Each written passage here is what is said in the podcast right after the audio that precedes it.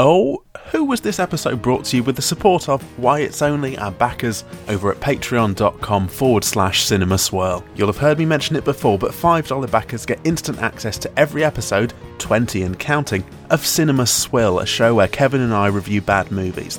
The latest episode is Star Wars Episode 2 Attack of the Clones, and oh boy, you don't want to miss that one. So head on over to patreon.com forward slash cinema swirl to find out more if that seems like your sort of thing. Alright, let's get swirling.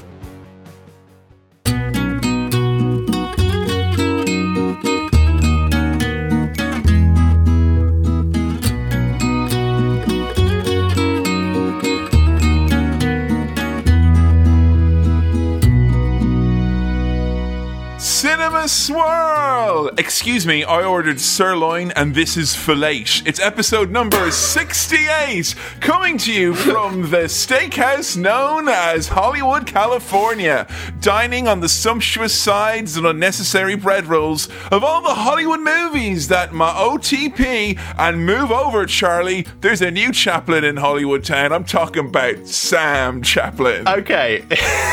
Here's some things. Number one, I did not understand the rhyme at the start, but I loved it. Number two, is this the first time we've referenced the fact that my surname is Chaplin and that's a movie thing? I don't know, I but I wonder was whether it thinking, is. 68 episodes in, I'm just thinking, like, look, films is actually a smaller space than you'd realise, and it's actually a bit tight for turf here at the moment. So I'm thinking, look, he's long dead now. He he's long cold. You're right to say that there was a bit of nepotism in me getting a film podcast. You know, it's, it's like it's who Ah, you yeah. know and the whole family, the Chaplin thing. It's like we'll give him a film podcast, we'll get him involved. It was between me and Kevin Costner with an F, but like we went with me in the end because it was just a, a good name, I guess, Yeah, for yeah. Hollywood. But yeah, here we are, Sam. We've had an interesting last few episodes. Yes. And after what felt like a lengthy, almost back to back to back romps, it felt like in the winter months and the start of this year, Mm-hmm. like the Catholic namesake of our show, we doth punished ourselves a bit too much, it feels like.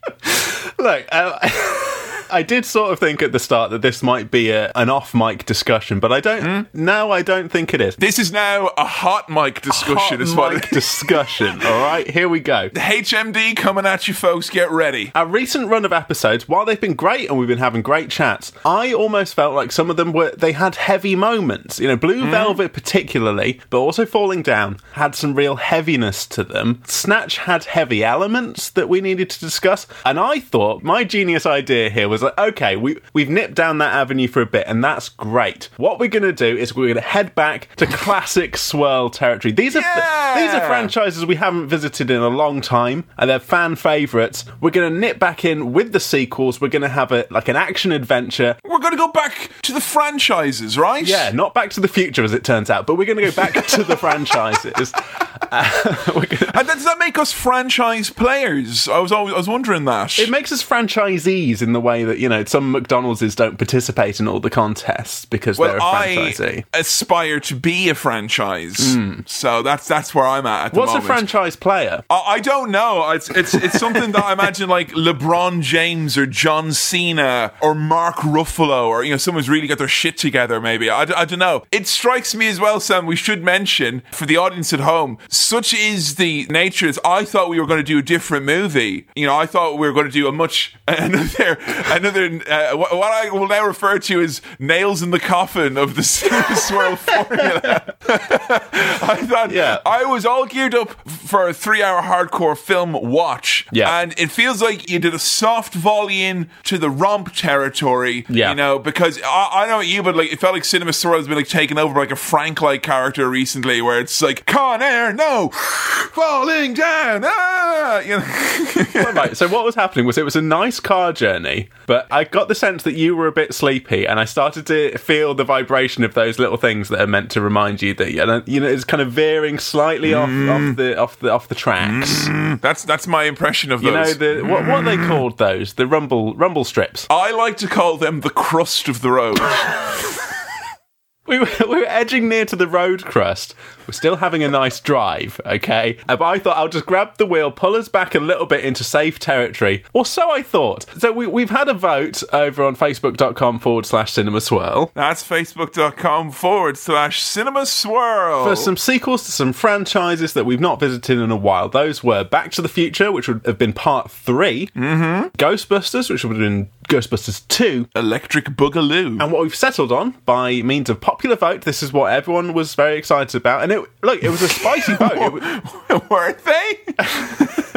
well, It felt like there was a bit of an insurrection going on in some of the comments there now. a lot of people voted. Indiana Jones and the Temple of Doom won. That got the majority of the votes. The the other two were pretty close as well. It was it wasn't as far and away a victory for Indiana Jones as it has been for some previous votes, but it was very clear that that was the winner. Now, I, as the social media, a young millennial dude with his finger on the pulse, Yeah, man. I did look at some of the comments. You must remember that I had been trying to swerve us away from the heavy stuff. Mm. I mean, some of the comments were things like, all of these should be on swill. A lot of people down about these sequels, and I I know individually, but all of them seem to have drawn ire from at least some part of our fan base. So there were people saying, like, this one should be on swill because it's shit. And then other people saying, no, you're wrong. This is the best movie ever. You should be on Swill. They should Yeah. review that comment, mate. Yeah. Every single one of them had people saying this is terrible, shouldn't be on the on the swirl. I actually created more controversy than if we'd have just done what we were going to go into. And I saw a comment which was like, "Oh, and Temple of Doom is," and I quote here. Straight up racist. So I, th- I think that I think there's going to be things that we need to address here, which I didn't anticipate. I didn't know. And, and something I will say about about it, right, is that that's a movie. Having seen it from my childhood and into the adult years when Indiana Jones DVD box sets were on Yeah. the shelves of many of my friends, that there were a litany of problems that people I watched this movie had with the movie long before we cared about substandard, really Uh. Cliche stereotype portrayal of like Asian characters or whatever. Right. So there's it's there's a lot working. it. It's got some heavy lifting to do this movie. Where what have you done, Sam? What have you done? I thought you didn't just- even like Indiana Oh, Jones. No, you put it? no. You straight up did not like it. I, d- remember I you were very iffy on it. I've listened back, which I seldom do. I What? listened back to the old episode. back? I listened oh. back. Hey, so that was over five years ago now, which is a, a strange thing to think about. I think that episode was the first episode that you mentioned Tiffin Oh, because you said like, oh, you know, Sam's not a Protestant, even though I keep bugging him about you know having Tiffin, and I laughed and I went Tiffin, like I'd never heard that word before, and I was like, what a what a strange time five years ago was. What a completely different time when I was like, Tiffin, what? What stop making us mate? Nostalgic for 2015. Oh. It's not going to do anyone any good. It was a completely different time. It certainly was a time. I wasn't blown away by the film. I was iffy about it. I liked. There's a Nazi monkey that I liked. Yeah. There was a man swishing a sword around and then getting shot in the face, which I liked.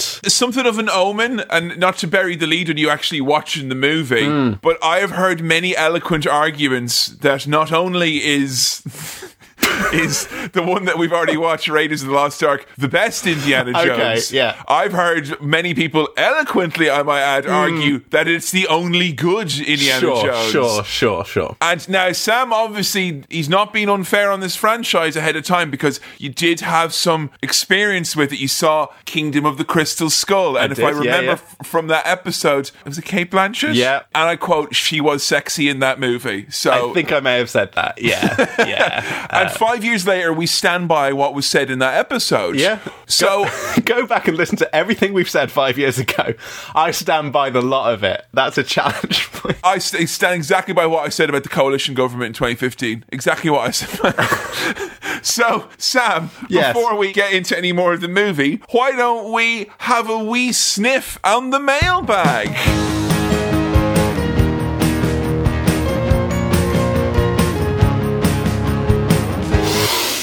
Ah, Oh. th- that that mailbag. Potpourri. And What is that? It's not dried fruits. It's all nice themes and types of messages. That's what it is. Yes. If you've got your own questions, you can send them in to cinemaswirl at gmail.com. That's cinemaswirl at gmail.com. Our first question here comes into that very same address, and this is from a returning question asker. Oh, very nice. Nice to have you back. Obi Joe. Obi who- Joe. I don't know if you'll remember when you you were guessing what his email address might be, and you said Obi Joe at something something.com. And I, I bleeped it out because I was scared that that might be his actual email address, and we were just saying what his email address is. But Obi Joe has said, You don't have to bleep out my name this time. So that's fine. This is Obi Joe. In fact, people might not know that this was Obi Joe. I think I bleeped out the name in order to prevent the email thing from You know what, though, Sam? People might be expecting it now. So why will you just bleep out what I say next? Because it might just be a bit of fun anyway. Here, she look at this. I know, right? Uh, simply unbroadcastable. Obi Joe writes, so we, we may never have introduced Obi Joe before, but this is Obi Joe, uh, which is obijoe at hotmail.co.uk. and I will not be bleeping that. Obi, it's not. Obi Joe writes, my head of year 11 was Alan Titchmarsh's sister. Okay, so now we're recalling the previous Dimmock connection that we had before. And Obi Joe says, I'm not sure if that's better or worse than the person's Titchmarsh connection from the last episode. Now, Alex Dimmock's hmm. connection hmm. was being first cousin once removed to Charlie Dimmock, who presented with Alan Titchmarsh Ground Force. Obi Joe, head of year 11, was Alan Titchmarsh's sister. he, he's one step away, but but they're kin, they're blood. That has to mean more than being a co-presenter. That's the thing. So, You know? Alex is closer to Charlie Dimmock. That's indisputable. But who's closer to Titchmarsh? Obi Joe?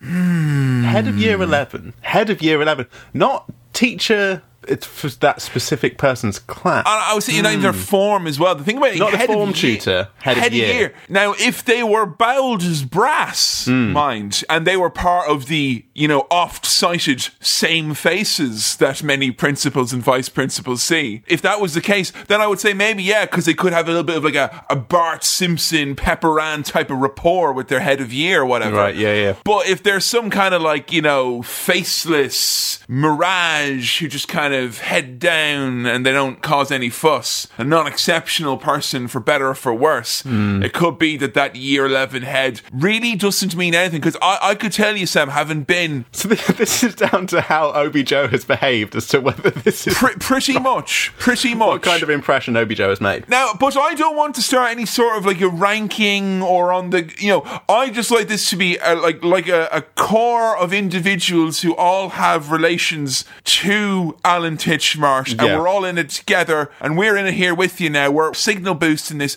and we're standing on the shoulders of giants. The- Yeah. the, Well- Alan Titchmarsh ma- mainly. And how tall is he? Is I, I'm not actually. He's not a tall man. I don't No, think. I think he is actually titchy. I think he is a, a small man. all the more reason for there to be more of us Standing share the, the load and sparing the issue bit on the shoulder. Yeah. I was recently talking about the Snatch episode with my dad, famously Sam Chaplin's dad, who we've not heard from for a while on the email. Um, he's, gone, he's gone quiet. Radio silence. The there, character yeah. of Sam Chaplin's dad, I don't know if the person has lost the email password. uh, sorry, my dad has lost the email password. But I was kind of supposing, I wonder how alienating the whole Titchmarsh Dimmock chat is to our American and indeed non UK slash Ireland listeners. Indeed, most of UK listeners as well. Oh yeah, it, there, there is like an age limit here as to whether There you. and you also have to consider the people who just don't care, and they're always quite a large group. I found. yeah, Ground Force wasn't like always on. It's not some sort of institution that has always been on. Everyone will know these people. So even if you're in the UK, you might have no idea. and if you combine the people who just don't care and those who simply don't care, that's quite a big number And those well. who have their hands in the air, it's you know the the numbers are adding up. So, I mean, we've devoted a lot of time to that question, but I, I like the idea of making things narrow and inaccessible here on Cinema Swirl. And it tells you a lot how cooperative this and a nice place this is now about this Alan Titchmarsh experiences that we're sharing. That I'm not going to say, come and have a go if you think you've got a better one and you think you're hard enough. I won't say that. You won't say that, but cinemaswirl at gmail.com is the place to go. Swirl at gmail.com, that it is. So, a, a quick one from the socials. This is a very quick one from the socials, and I like this from a kind of admin suggestion point of view, and we're always mm-hmm, very mm-hmm. appreciative of those. Ashley writes Have you guys thought about a Hitchcock swirl? Psycho, Rear Window, Vertigo, The Bird. Lots of good options for that. I've seen Psycho. Have you now? I haven't seen any of those other ones, ah. and I think oh, It's been a while since we've gone black and white. You know what it is? I'm Hmm. actually quite sure that there was one because sometimes we have a little bit of like a there's two or three in the kind of nebulous cloud uh, of, Yeah. of, of potential episodes that we'll do next. Yeah. And I do remember that it was in said cloud. However, we had just done Citizen Kane and we were just about to do Wizard of Oz, and we thought Right. too much old shit. Too much old shit clogging up the podcast. Get all this dusty old shit out Yeah. of here. It's- It gets, gets Con Air and Face Off. However, I would propose to you, Sam, for a spooky swirl this year that may actually be very, very much a different type of spooky swirl indeed. Yes. Oh, And now. Not to favour the vote, but my mum maintains that Birds is the scariest movie she's ever seen, and it still to this day remains an effective conversation dampener and stopper. Where if you need to kind of like, you remember that movie, The Birds? Oh, we got to hang up now. Like you know, you can you can wind things Well, down. your, your mum will like disengage. I'm not saying I'm do that all the time. I'm saying that I know it has that power with Right. her. All right, and I do not Use it that sparingly. I, I have not yet even. I think I yielded it once at Christmas dinner when I wanted to go get more food. And so you, now you know. Yeah. Speaking of this, boys, how about that movie, The Boys? Oh, wow. Uh, that there's a scary movie. Yeah. and actually Joe's a huge fan of Hitchcock, so I've watched a shitload of that recently, and I would fucking love. Yes. I've let's watched, do that. I've only watched Psycho because I had to for school. It's one of my things that I've had to do before. Okay, so final question here. This comes in from Gavin. Thank you for all your questions so far into the usual places. I must say, Sam, all Hmm. these questions so far, the, the next ones, like almost like the sequels to the questions, they're just getting better and better. And I imagine this will translate into the movie must- du jour. yeah, if you do something again, it's just it's better, isn't it? So I can't wait for the film du jour today. Gavin writes, Hey guys, thanks for all the quality content and fun times you provided. Gavin, thank you. Fucking question. That's a great question, man. So thank you very much. That's the end of the mailbag.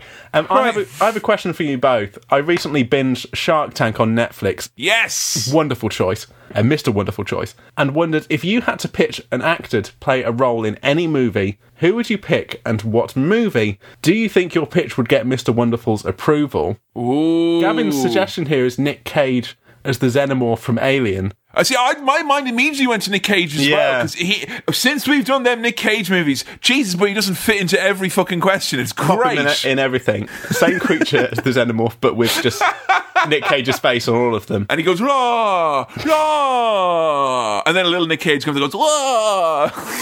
The stuff of nightmares, I'm sure you'll agree, says Gavin. Uh, thanks again. Now going to listen to the Swill episode of Star Wars Episode 2 Attack of the Clones, which is available now on patreon.com forward slash cinema swirl. That's great, isn't it? Because we had a lot of fun with that as well, didn't we? We, we thought, hey, Star Wars.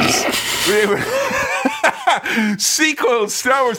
When will we learn? When will we learn? The sequel to a prequel, it's gotta be good. To find out what we thought, head on over to the Patreon. For our first ever prequel sequel, or Quill as it's known, uh, head over to patreon.com Hey. slash cinema swirl. That's patreon.com forward slash cinema swirl. All right.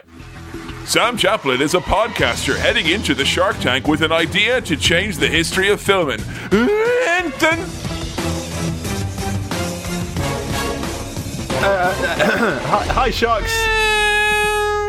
Uh, my name's Sam, and I'm from Nottingham, United Kingdom. Woo! Yay! And Oh, Robin's done a little look. I'm here to pitch to you an idea, uh, and this is targeting the millennial market. It's a gr- it's an emerging market. It's very, you know, you gotta target them. Oh, sorry, it's Yeah. just uh, Mark, Mark Cuban here, and Hi, Mark. Uh, I'm just you know looking at it here, and millennials, man, yeah, all right, you know, uh, we thank you for your service, thank you. Yeah, th- cheers, Mark. Uh, thank you, thank you for that. Well, hang on, no, I th- I thank him for his ser- no, I thank him for his ser- I thank him for his service. Yeah, thank you. Um, yes. Um, so my my my. My, pi- my pitch to you today, I'm asking for um, all of your approval in exchange for a bit of my idea. This is an actor in a movie, Dun. Jeff Goldblum. Jeff Goldblum. You heard of him? I have. Uh, yeah, yeah, yeah. we all like Jeff. The millennials like Jeff Goldblum. Uh, you know what the millennials have kind of moved past? James Bond. Shing! Mr. Wonderful here. Just what do you what do you talk? I I know Bond. I'm in Bond. Hmm. and and I know best of Bond. Okay. And I, who even are you? You're dead to me. You're you die. You've died. Let me lay it out for you, okay? Well, why, why don't I lay out your body at a wake because you've died and you're dead to me?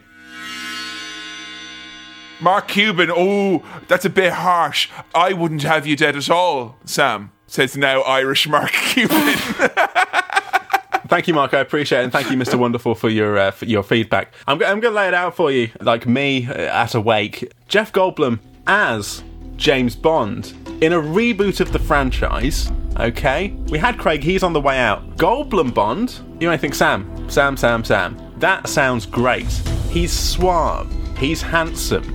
He's American, which admittedly hasn't been part of it. Who's going to be the villain in these films? If we're, if we're targeting the millennial market, who's who's going to be our villain? well, I mean, uh, who could who could it be? What, what, are you, what are you talking about here? Bill Murray. Okay. Oh, oh my! Hey, hey, Sam. Um, love your idea here, man. Just, I think that's it's great, and I know, uh, I know uh, Bill myself actually. and uh, let me tell you, he he knows how to party. Uh, You ever hear about cleaning the dishes? Because this guy don't party like you or me. So I like what you're thinking with the villain there, Sam. What I see is this: is I see a ten franchise picture movie deal, and if I could get ten percent of the online, I think that would really at ten percent for fifty k. I think let's da da da da bam. Now I, I came into the tank with a with a, an upper limit of five percent on the on on the online on the online. Uh, uh, and, and how are you expecting to distribute this if not on the online? Uh, you know, I'm, I'm, I just feel like at this point in my career of telling people what who should be in movies, I'm not willing to give away the control over that much of the online. Let, let me cut in here, Sam, because you know I've got experience here. I run QVC, I run Bed Bath and Beyond, and I think Jeff Goldblum. I could get him in stores. I was for a second wondering who's talking, but you've, you've helped me out there.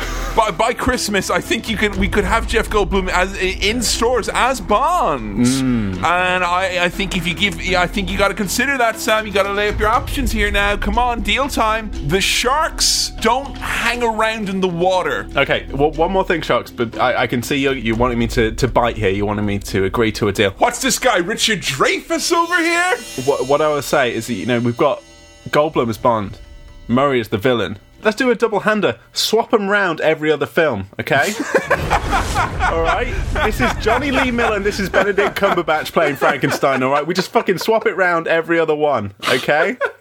Bill Murray Bond, old Bond. What's that going to look like, okay? We, we just change it every time. Sam, I could look at your business plan here, and I, I'm Hmm. noting that in time for the 30th anniversary of Bond, you have earmarked Wee Wes Weeze Anderson. Oh, sorry, no, sorry, Wee- Wee Weezer. It is sorry, Wee. Yes, yeah. No, Wes Anderson to direct the the Bond franchise, and how do you see that playing out? Well, I, I think if he worked closely alongside musical director Rivers Cuomo, I think we could really get a film. You know, Goldblum, Cuomo, Anderson, Murray cover all the bases there in terms of, of getting those millennials on board, and they're the ones with the the uh, complete lack of disposable income and no property. Sam, I own sports teams and I want to own this. Yeah. I want to do business with you. I think we make this happen as soon as possible. What do you say we run it for like a $20 premium on a streaming service you're already signed up to? How does that sound? How much of the online are you, are you after, Mark? I'm, I'm after 4.993. My upper limit was five. You got yourself a deal.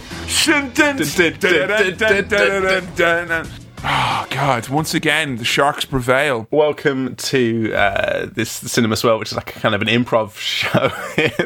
Thank you so much for all your questions. I'm going to close up the mailbag. Shoomp. There we go. Sam, we know that it's a sequel to Indiana Jones, a Hmm. Yeah. movie that you were not particularly keen on, and you've Not been given bad warnings uh, in advance about its contents within. I know very little else though. Do you know there's a Temple of Doom? What's Mm-hmm. Indy going to be doing? Well, last time he was getting an arc, right? Okay. Like he was taking it from the Nazis, or the Nazis wanted it, mm. and he got it back. It's it has been five years since I watched the first one. I still can't really remember what happened. I'm not sure if you fully took in what happened the first time. I don't know. He's an archaeologist slash professor. Okay. Goes on adventures. Mm-hmm. He's put the ark in a bunch of boxes at the end so that no one can get it and touch it and ha- have their face explode. Okay. Slash melt. The Nazis have been done in proper, like, wrecked, mate. Those Yeah. Nazis. So you reckon no Nazis this time round? Bollock's gone. Remember the villain Bollock? He's Yeah. Bel- Belloq. He's gone. Marion was a love interest. Yeah. You know Marion? Nazi monkey's dead. Uh, your pivotal character for for so- for. I can't, I can't remember enough of what happened to accurately predict what might happen going forward in the future. I mean, was there anything about the original that you liked? I mean, you listen back to the episode, and I'm sure I probably Yeah, yeah. asked you. Action, music, drama, It had a bit of comedy to it. Are you expecting some goofs? I enjoyed some of the humour. I remember Yeah. that there was a, a very, very. I laughed so hard at the swishy, swishy sword, sword, big swordy like thing, and then just shot in the face. Fucking pitch perfect joke right there. yeah, yeah. Other jokes I liked. I wasn't like fully set on the character. I wasn't. How about Harry himself, old Harry Forge? Uh, would you reckon to him now as an actor? I mean, we've seen him in quite a few things now. We had Blade Runner. He's obviously been in Star Wars a whole bunch. This is our second outing with him here. He definitely plays a type, doesn't he? He's got- yes. yeah, and I don't know. I don't know if I fully, fully love it. Really? Yeah, I mm, look. I'm curious to see more of Indiana Jones. I'm curious to get back on board on this franchise that it's been I've been so far removed from because I want to catch up to where I got to with Indiana Jones Four and the Kingdom of the Crystal Skull. Okay, You, want- you want to see the table that was set. how did we get there? You want know? to see exactly like how Mutt was going to pick up the torch, carry it on to the Shia LaBeouf was ready, man. He could have he could have done it. Is his character going to be born at this point? No, probably it's still too early. I mean, it depends on how far we leap into the future as to whether Shia. I mean, I don't know. Shia LaBeouf, very, very prolific child actor as well. So you know. Yeah, I, I don't think he appears in any of the film that he's so uh, I don't know what to expect. It's the Temple of Doom. He's going to come there to like stop the Doom. Are there any, there's some pretty big Indiana tropes, kind of like about being in temples and things like that. I remember the start of the movie. Do you remember some of the stuff that happened? He, oh, he hates snakes. Yeah, Hates snakes. yeah. You know, he he got the, the gold thing, put it, put something on top, rolled under a rock. So what? Tra- under a door. traps and things like that. Did we have the big rolling rock last time? Yeah, it's the start bit. That was in there, so we have seen that. Maybe might have another one of those. Two rocks this time, eh? I'm getting it mixed up with Crash Bandicoot in my head. Oh, that's really bad because I was just about to ask you to hum the Indiana Jones theme, and I bet now you're just going to be do do do do do do do do do do do do. Uh, England. Oh,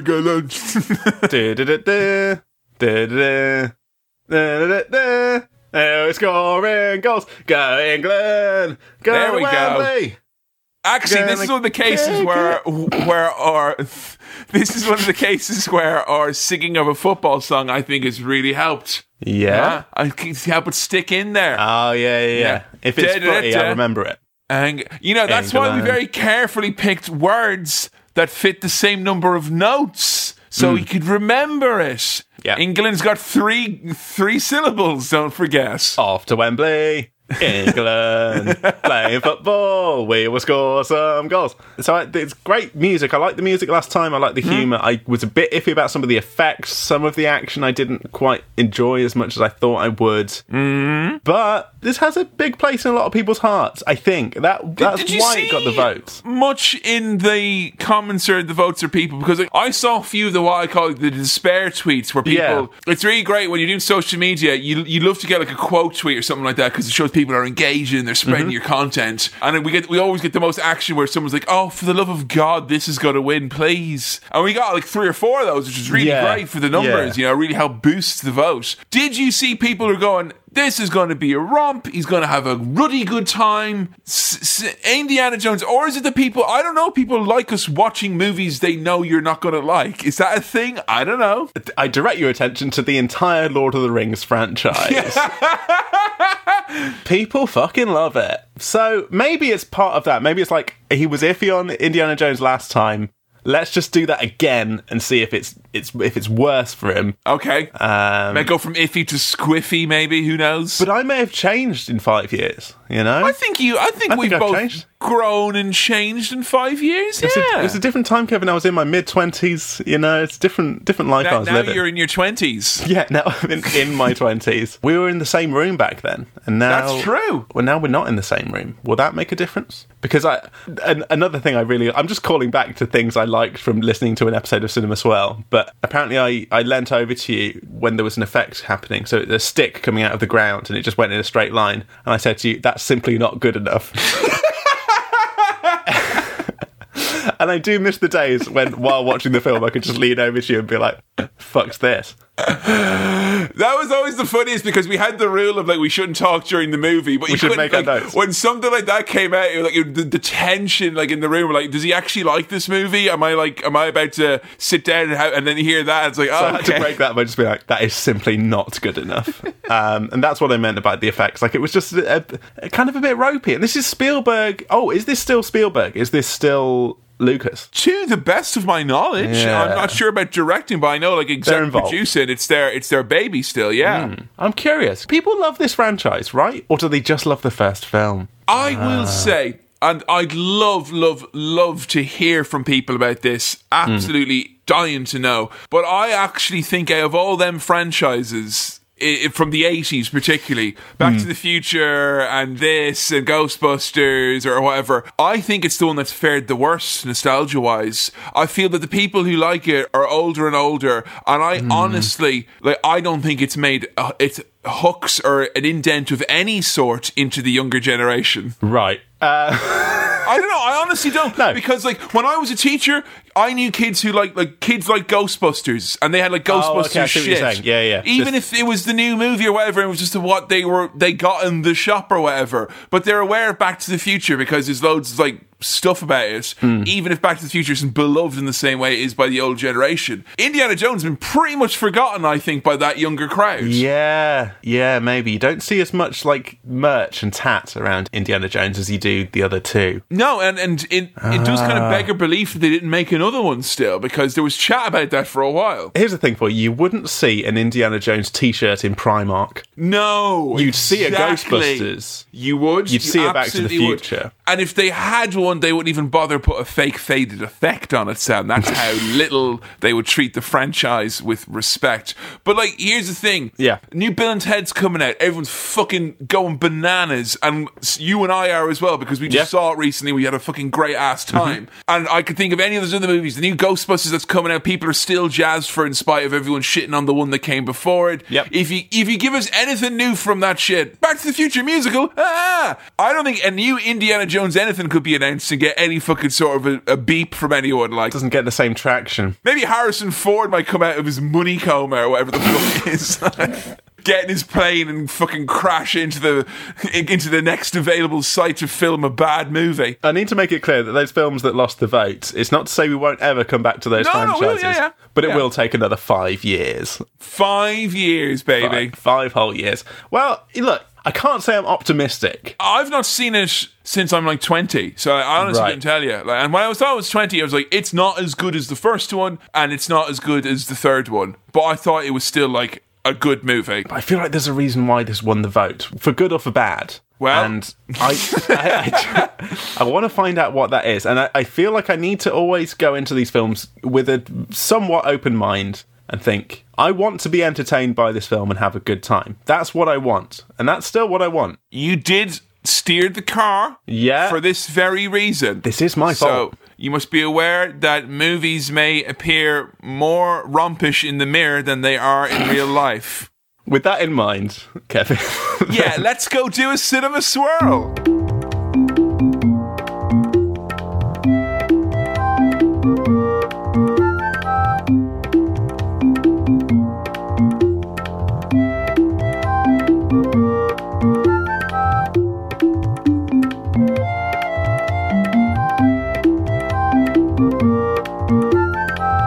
And we're back. Well, that was the first. I literally had to have Sam calm down because he was giddy before we, we started this. So, Sam, initial gut reactions to the in no way already poisoned Indiana Jones and the Temple of Doom. Uh, right, so I'm not as goody now. My initial gut reaction, I'm going to try and do it for you. And I know, Okay. you know, right, okay. Ah, j- it's that. It's just like a kind of exasperated. Oh, right. Sorry, because it's Ah. often, uh, folks may not know this because you probably often edit it out. The initial gut reaction is often preceded by that very noise where it's like, ah, gee, um, No, that's it. and then you get Yeah. it like, but that's the actual whole shamoli there. Now, Sometimes I make that noise while preparing a, an initial gut reaction, but this is actually my initial. That's the product, not the process. My Yeah. God. it's it's ah. Okay, this it's a stupid question I have to ask you at Please. the start. And it seems like a very obvious question. Yeah. But like had reading the comments and whatever, or just hearing the general spicy nature. And by the way, I feel like there was going to be an element to this no matter what we did, because it felt like all of the ones in had the these vote like, choices. in the vote choices that mm. like a lot of people were like, "Oh, you- you're not gonna have a good time." But were you already like, was the ship already out to sail when someone's like, "This is a straight up racist movie and you're not going to enjoy yourself"? Essentially, like, were were you able to put that to one side and give it a fair shake? I think I was. I think what's happened with the vote choices is definitely. I mean, have you heard of my own petard? Because oh boy, have I been hoisted by it. If you kids like My Chemical Romance, wait till you see My Chemical Petard.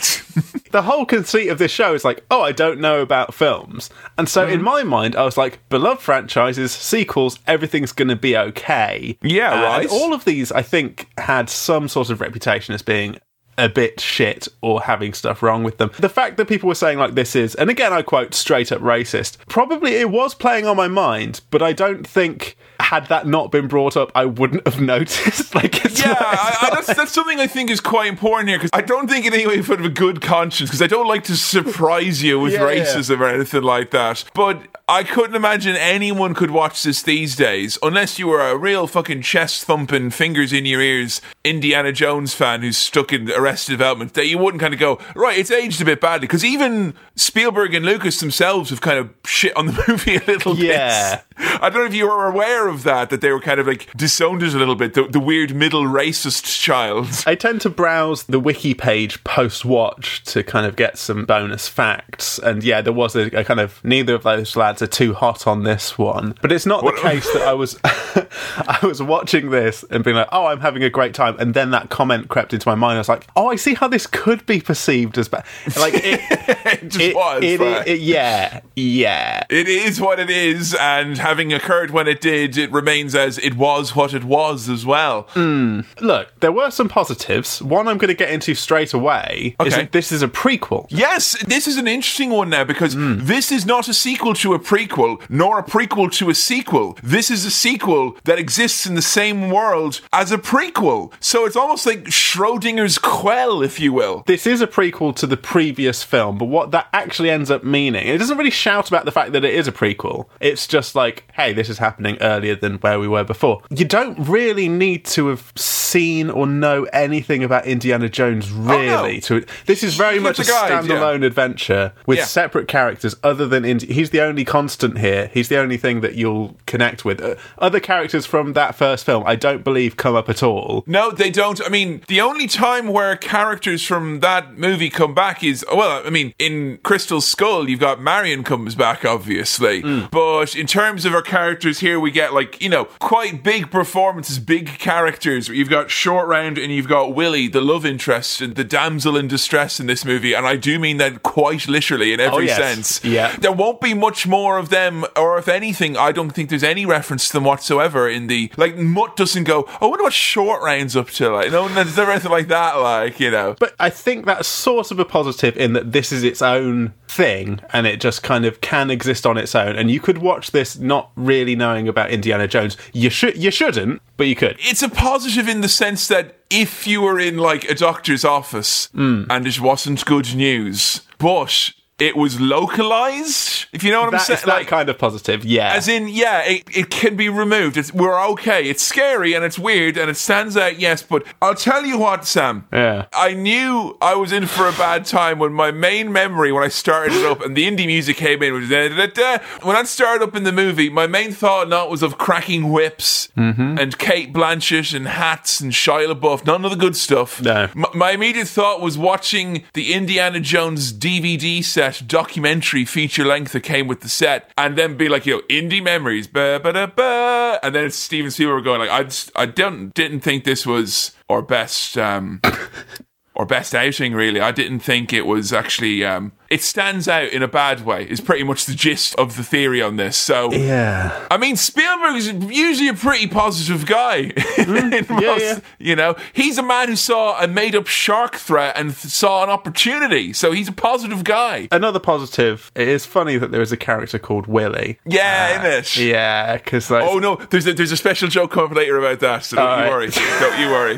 hey, So how we start off is quite interesting, and I didn't I didn't hate this. Okay, Okay. Big big musical start. Oh yeah, this is a fucking this was old Hollywood. This Old was. Hollywood, we get a man hitting a gong, a woman coming out of a dragon, singing "Anything Goes." It, It was like- it was old Hollywood, you know. You had all the beautiful set design, everyone Yeah. dressed up really nice. You had white women vaguely dressed as an Asian character. It was old Hollywood. It was it was old Hollywood. look. It's probably not the most controversial thing we'll It's least because they go to the effort of singing it in like I'm not sure if it's Mandarin or Cantonese, but yeah, it, anything goes other than the titular line. In case you don't know the beat, Yeah. it is sung in another language, and that was pretty cool. That was cool. We got dancing girls, sparkly outfits. This isn't what I was expecting. I assumed, like, I was watching this thinking, I thought this would be another ad- adventure movie. Maybe we've come into a musical here and they've really shook up the formula. They didn't, as it turned out, but we're in Shanghai. I thought, okay, this this is kind of interesting. I quite like what they've done here. In fact, this whole opening sequence. So there's some lads who are watching this and they're very impressed with what's happening. And I was wondering,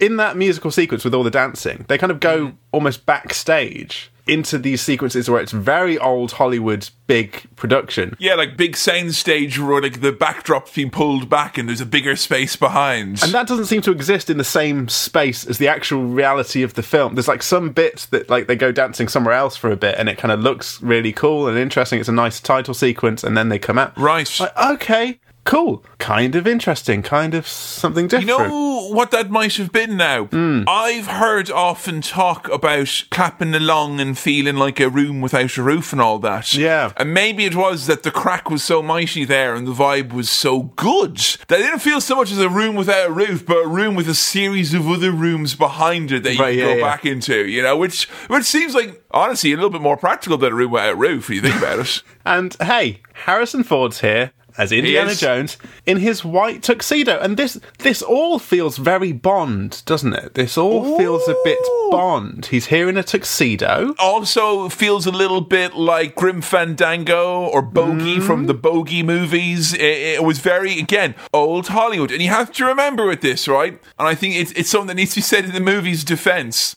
Because you could look at literally any part of this and go, "This is an old, whole." Even the lads you're alluding to who are watching it, you could you could hmm. probably say that they're like your typical evil, random Asian baddies in a Hollywood movie. But they are trying to go for that pulp genre, that old. They're trying to be that old 30s and 40s vibe, and I guess. It has to be, I guess, held into account that they didn't think anyone would give a shit that they were being very authentic to that in the 80s. It works in the same way that like the feel of like old school Bond works. It's like this is Yeah. kind of you know exotic setting. We've got dancing girls. We've got a man in tu- We reckon this is what Asia is like, you know, circa 1935. He's being very suave. There's some diamonds. He, he needs the diamonds here. Yeah. We're introduced to Willie, the lead singer of this group of performers, who immediately cuts down Indiana Jones and says, you know, when he's introduced as a eminent archaeologist, oh, I thought archaeologists were all funny little men searching for their mommies. Oh! And Indy's like, it's uh, it's mummies actually that we're. we're And then that when he grabs for." her and pulls the knife on her, he's like, "Listen here, like you know, he's he's uh, very uh, very aggressive." Is uh, is El Indy here? He punches more than a few women in this scene, actually, and this she pointed out. Yeah. Um, so there's a bit of. There's, I mean, this bit doesn't really matter. That's the cool thing about this whole setup to the story. This is to get our characters to somewhere else. But there's a diamond. There's an exchange that needs to go on. He's giving them something in exchange for a diamond. But they've poisoned him. They Blah! Chasing him. They've pointed guns. They're passing back and forth diamonds and money on the little lazy Susan in the middle of the table. You know the big spinny thing in the middle of a table. I that love that. I- I, really really like that as a touch. I would like most of my business to be conducted that way, and maybe HBO Max, if you want to do a new version of The Sopranos, where instead of getting it into the pocket, they just spin it around in a lazy Susan. Yeah. I think that I'd be up for that. I'd Absolutely. be up for that. The old classic spy stuff. You've been poisoned. I've got the anecdote. Ah, ha ha ha ha. big, old bust up breaks out. You know, it, Indy's little mate who he has, he has a guy who's the waiter who's helping out. This guy dies. He's introduced and he's like, oh, Oh yeah, seriously. He's like, no, my really interesting, fully grown Chinese friend with a name who was an Yeah. integral part of this movie. I didn't truly understand why he died, other than like it almost felt like it was played up for yucks. And this guy was like, "I'm here to save you," Ugh! and Yeah. he's immediately dead. he gets to do this little speech where it's like, We've been on so many mysteries together, you and I, Indy, but now into the great unknown mystery, I must go first. I'm like, Who the fuck are you? But I think that's to sort of say, This is Indiana Jones. He's been on loads of adventures already. and he'll be been on some since as well. He has been. That's the thing. we know that as well. Can I take a moment to talk about some of Willie's dialogue here? Please. Because it was at this moment in the movie that I wrote down that uh, Willie is definitely no Marion, and she's not that type of a character. Hmm. And as someone who was playing Tomb Raider recently, I've obviously been, been given a lot of really strong female characters, right? Sure, Yeah. yeah. You've not lived until you've played as Lara Croft, killing hundreds of men for no real reason while searching for archaeological trinkets. But Willie is so shit. Yeah, there's, yeah, th- yeah. there's a reason for this, apparently. Here's some of her lines that she says in this bit. Oh no! Ah! My dress! Ooh, a diamond! Here's another line of dialogue from the movie as well. Duh, I'm a lady written by the recently divorced George Lucas who, and I'm fucking serious, wanted Indy's main girl in this to be a Virginial young princess and had to be talked down into damsel in distress, I hate all women, bro, because he was in a dark place when this came out. So there you go. the, the character of Willie never breaks away from the cliches you'd expect of damsel in distress. Oh my god! Ah! You know, sc- loud screaming, kind of silly, and that's that's just like shrill woman. She makes fucking Olive Oyl look like Becky Lynch or something. It's so, it's ridiculous how shit she is.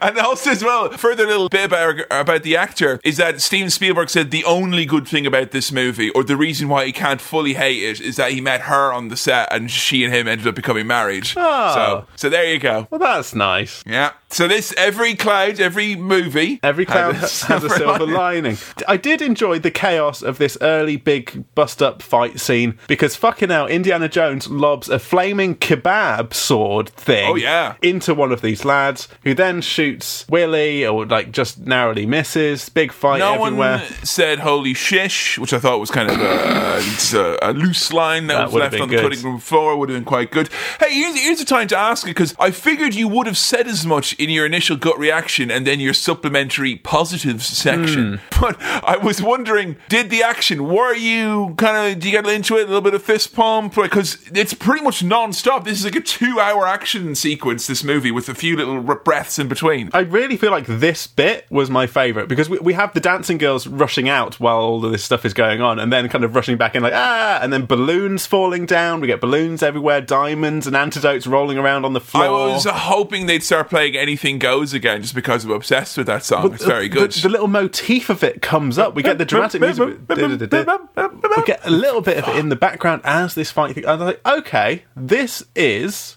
actually quite good fun. They managed to escape out of this room. Did you see what the club's called? yes, uh, Club Obi-Wan. Club? Obi Wan, which is of course a I've reference Star Wars. Uh, I've not heard of that club. I've had a few drinks in a Club Ben, but uh, that's, uh, that's a very much sign. But our two lead characters here, they escape with the help of a little Chinese boy in a car, right? Yeah. Short round. Mm-hmm. I mean, how are we feeling about Short Round as a character, Kevin? Okay, here's where I'm at with Short Range. Hmm. Okay? Sorry, is Short Round a reference to an American thing that I don't get? I don't know. It sounds like it's already a thing, doesn't it? Short round sounds like you know what it is. I think it's like is it like a, an order of pa- a smaller order of pancakes? Like you don't have a tall stack or Ah, a short round. A short round. Yeah. Is that like saying that he's a little lad? Like you know? Sounds like something you can eat, doesn't it? Or fire fire out of a gun. There was a line in John B. Keane's seminal Irish play, The Field, where he says, Give us three bottles of stout and some of them roundy biscuits. I don't know if that's the same thing. I mean, if, if the character was called Roundy Biscuit, I, I think I would struggle to feel quite as negative about this film as I did if if if he was called Roundy Biscuit. If anything, she's going to be a sexy Bond girl or something like that. Roundy Biscuit sounds a much far far better use of that. So Okay, here's where I'm at with, with short range. I went into the movie with massive arms folded about like, mm, and there was a lot of people who were like, fuck short range and all that jazz. Yeah. So I'm also aware that short range, because he's, the actor who played him was also in the Goonies, he's a big part of people's childhoods and all that as Yeah. well. And I would say one of the only bits of like, oh, as in like, you know, the heartwarming bit, which honestly is quite lacking in this movie, which I think is both a Spielberg and a Lucas staple. That feeling of, oh, the only time I got that in this movie was later on when Short Range and Indy were like, you're my best friend. Like, I, I really appreciate it. And when they, when they were like that, I was like, okay. Now, do they make lots of kind of racially charged jokes or stereotypical jokes at his expense. Not that I could really see in my impervious gaze as a white lad watching this. No. But the thing about him is like the Apu defense, just because he's not saying hurtful shit or it's not been like, look at him, he's a piece of shit or he's he's weird or whatever. Hmm. Even though they try and like incorporate him in, I just imagine a lot of kids got called short round back in the day, and that was that was the bullying stick, you know? That's that's what I feel about it. I feel it's done damage even though they meant well, much like Apu, even though obviously it's not been played by a white guy or anything like that. Again, maybe naively, I sort of feel like their hearts were in the right place with that character. Okay, like I, I think Yeah. there is a nice relationship between him and Indy. You get no real sense of where it comes from, other than a bit of backstory of I think was Short Round trying to rob him, and he like took him under his wing, and they just became friends. He's an ally kind He's of, just you know. one he's- of is one of his little mates. if there was an Indiana Jones game, he'd be one of the eight companions that you could pick from or whatever, you know, pre-selected. Yeah, and you know what? I enjoyed the kind of car chase shootout situation here with Short Round shunting a rickshaw. The man was running and then he kind of went up in the air in the rickshaw. That was great. There's a s- very good, solid visual gag. And I thought these characters from the start who were like, I thought they were going to be the main villains, but they're not. Yeah, yeah. No, no, no. But as Indiana Jones, Willie, and Short Round all board a cargo plane to get away with the help of a British man. That was played by Dan Aykroyd, would you believe? Oh, okay. It's not a plane, it's actually a UFO filled of crystal skulls and vodka. you big fucking Aegis. And that led to, of course, the Kingdom of the Crystal Skull. So it all. Just because we didn't do Ghostbusters 2 doesn't think Dan Aykroyd's not getting his weekly receipt, like. So as they all get on this cargo plane to get away, and just as the villain guy is catching up, I think he's called Lao Che or Lao something. Shen, like, or, Lao yeah, Che. and then he's like, "See you later, Lao Shen," and then he closes the door, and it's like Lao Shen Airlines. Oh, Per- Fuck me, that's good. That is funny. I mean, there's some great visual gags, and I would say its reputation as being like kind of oh, it's really dark, and it's like it's got this reputation being like the dark, violent one. Like this kind of it, it stands out for that reason. Hmm. But honestly, I think if you strip back, I think that's just the way that people can say it's a bit racist, but we like it anyway. but like, I don't. Even though it's got some like you know human sacrifice and child labor stuff, there's still like as many, if not more, visual goofs. Yeah. as if like Nazis trying to become immortal is like somehow like you know lighter a topic or something.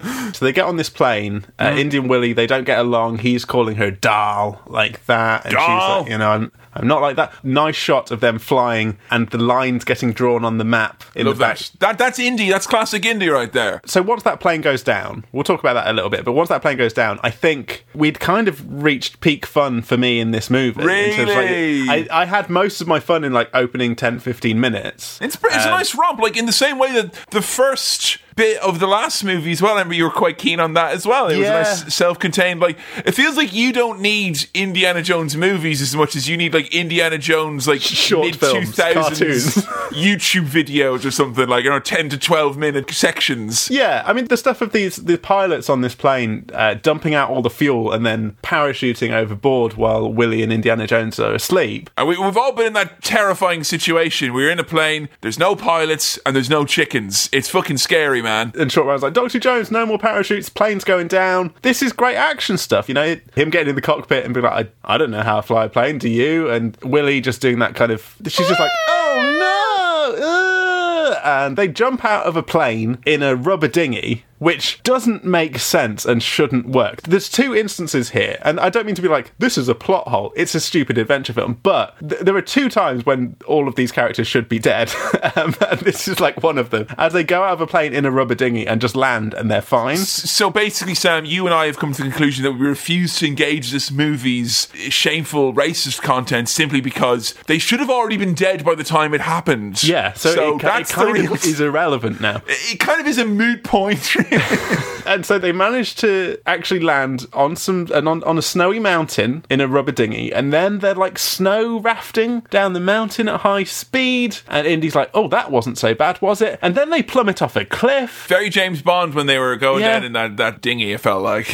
great stuff. Genuinely good fun. They land in some rapids. They manage to get down. They should have died twice but it's all a bit of fun. And now the actual plot of the film starts. That stuff at the beginning that was just to get us here and we're in india Uh oh. Well, we're not in India, Sam, because the country of India was so annoyed with the depiction in the movie that they refused to let them film in India, so they filmed in Sri Lanka instead and just said it was India. And the movie didn't get. we're in india Ah, and the movie didn't get a theatrical release in India at the time. And I Uh-huh. think a large reason why it feels like the racial stuff didn't make any sort of a waves, other than the fact that it was the 80s, I guess, Hmm. in America, in the fact that it was viewed as being like, oh, they just don't get over there in India. Sure, they don't understand over in India. They're being too sensitive. And it's Right. like, well, there's a lot of things in here that if you're Indian, I mean, you might be pretty pissed Uh. off, I guess. Yes. So uh, an Indian man, an older man looking kind of old and mysterious, sort of stands there and silently directs them towards their village. Oh, this fucking village. Jesus Christ. Resident Evil fucking village. It's, it's, it's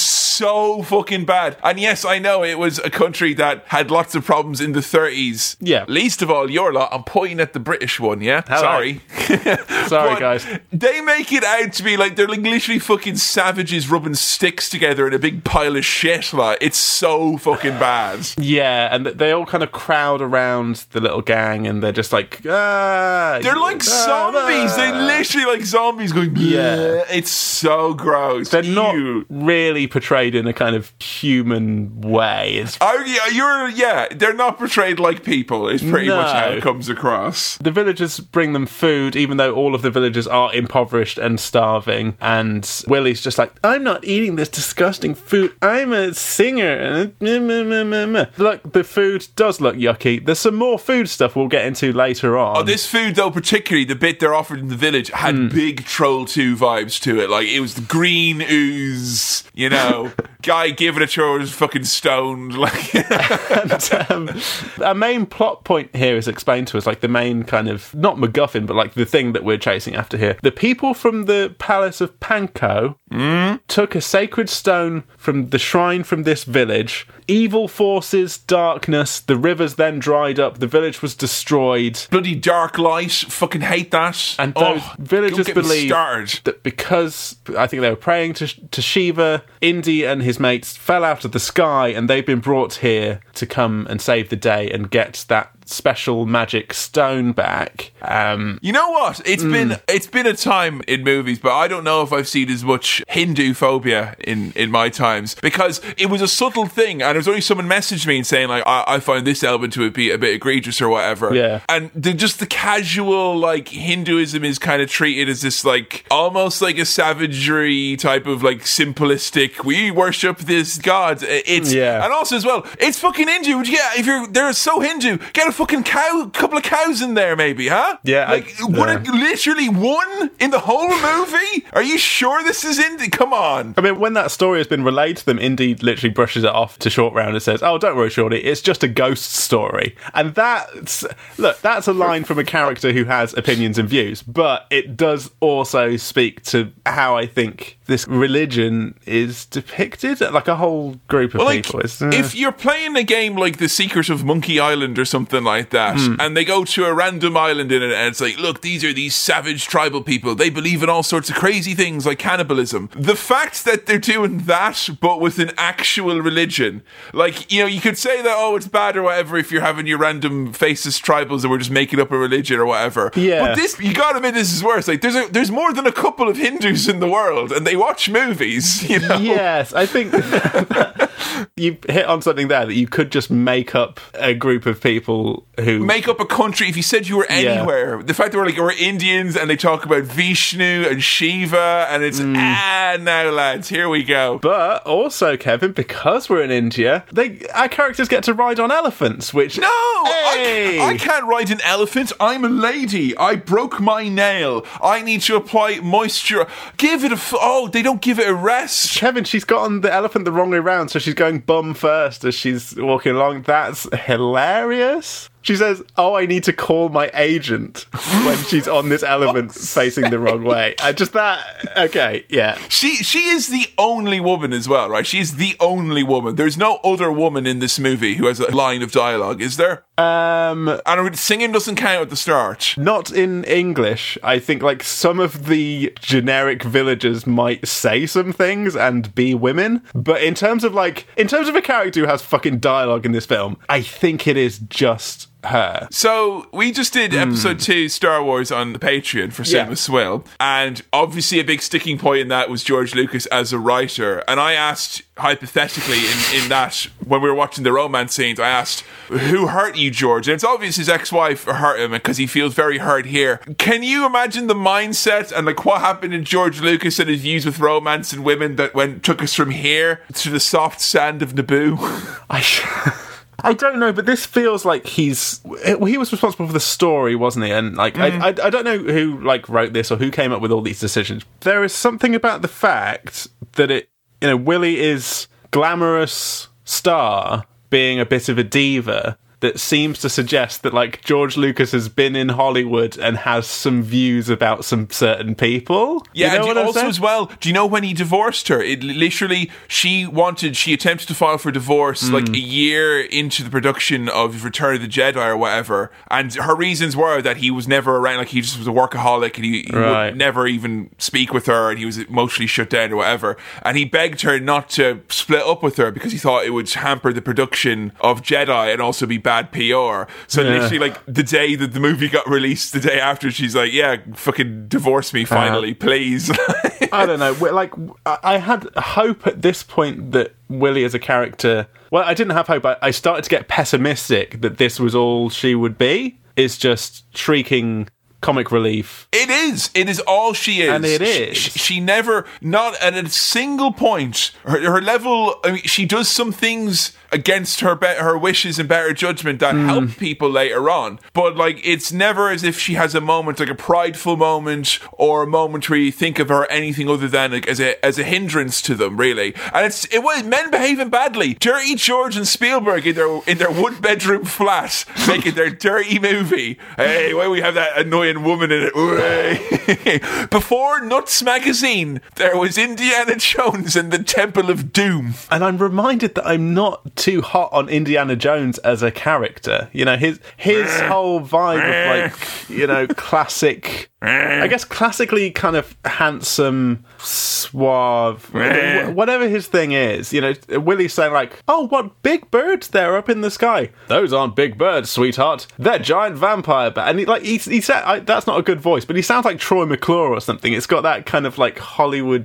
The only reason he gets away with it, like the if you wrote down Indy's lines, it could literally be Troy McClure. You're, you're dead hmm. right, and I think it's just because Harrison is gruff, and it's all like, a, you know, he's got that, he's oh. got that kind of angry dad, disappointed. Also, as well, that bit where she's like, "Oh, birds," and then hmm. he's like, "No, they're bats." I think I've told the story here before on this podcast. That legitimately happens to me in real life. You saw some birds, but they were bats. Yeah, I was in China and I was when I was working with moon bears and hmm. someone who I was with, they looked up and they said, "Oh, look at that! They were a volunteer and they didn't know a whole hell of a lot, like Yeah. you know." And they're like, "Oh, look, check it out there. There's some birds." And I go, "No, those are vampire bats." And they went, "Ah!" Ah, and we were up on a roof, and they like ran down the fire escape super quickly. And now I sit back and I wonder, was that just like the world's best reference?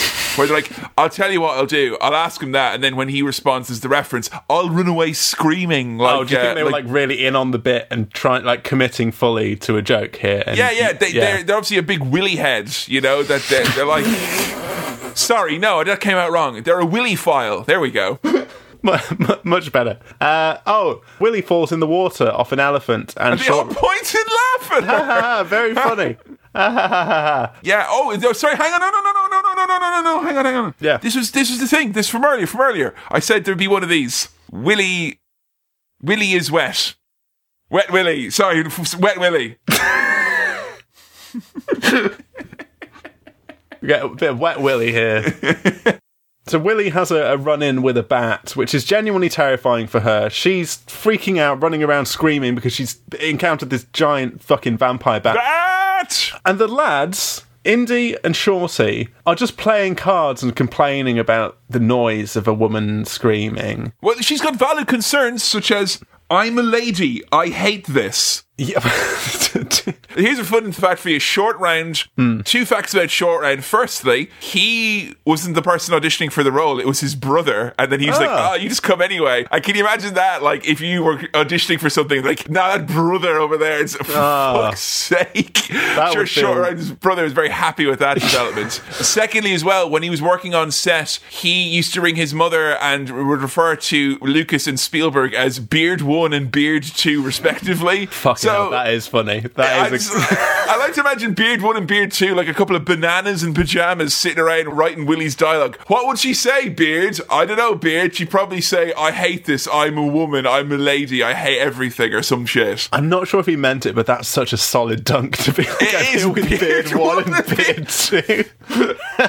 hey, a criticism I had of Indiana Jones last time of his characterization was that he, and I think you agreed with this too, you, you mentioned it, that he doesn't ever seem visibly upset by snakes, other than saying I don't like snakes. His whole thing about being scared of snakes was just him saying I'm scared of snakes. Whereas this time, Ah, yes. he sees a snake and he does look actually visibly scared. So that's a nice touch. We You get know what it was? I, I thought, and this is me maybe giving him too much credit. What I thought, and I thought it was it was good, was that because Willie was complaining so much about the jungle, she was like running around going like, ah, there's a thing over here, and like, ah, there's a thing here. She she hated everything, and and Indy's like, come on, sweetheart, it's a it's a jungle. What do you expect? And then when he sees a snake, which he's scared of, Hmm. he's too scared or embarrassed to say, I'm scared of snakes, like he always does, because he doesn't want to say it in front of her. So he just tries and keeps it in, and he goes a bit "Yeah," instead. So it's a little bit of fragile masculinity stuff coming out Hey! here. Is this actually a clever send up of those kinds of characters,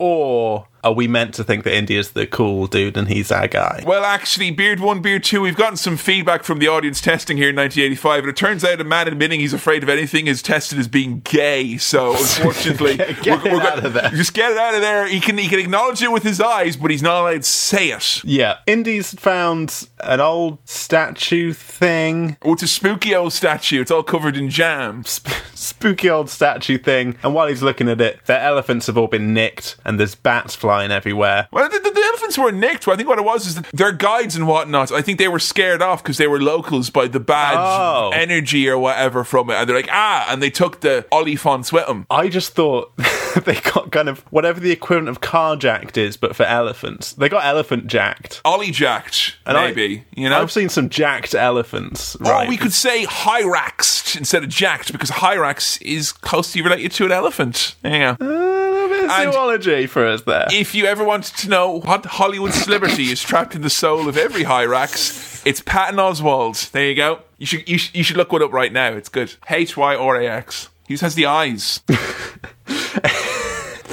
he does, doesn't he? He does. He has the quiet confidence of Patton Oswalt. Oh, well, that's nice. There we go. There go. a We little all- treat for, for listeners at home. A little treat for listeners at home. So we get to Panko Palace. I'm sorry, I gotta say, Panko Palace sounds like like a really crunchy, great place, and I want to go there. Oh yeah, I'd, lo- I'd love to go to Panko Palace. Oh yes, please. We meet the Prime Minister, I think, the leader of the thing. It's all very This- charming. This bit here. Oh my god. Fuck me. The posh British bloke Yeah, introduced to? th- this whole right. It's the 30s. We're literally on the cusp of Gandhi here, right? Yeah. And we've got Britain colonial powers in the house, and they make him out like they're the fucking goodies. Yeah, like, well, uh, come on, Well, the, the British captain has a funny name. It's called Captain. Captain Blumburtt. He's not a fucking muppet. He's an evil, fucking evil man with a gun. it's cheeky Captain Bumburp, and he's here like, oh, terribly sorry, didn't mean to do all these things. Sorry, it's an inconvenience. They literally make being subjugated by the British Empire a villainous trait. They're like, oh, these bloody British, always coming over here and checking up on us like an overbearing mother. Yes, that was our problem. We hated so much.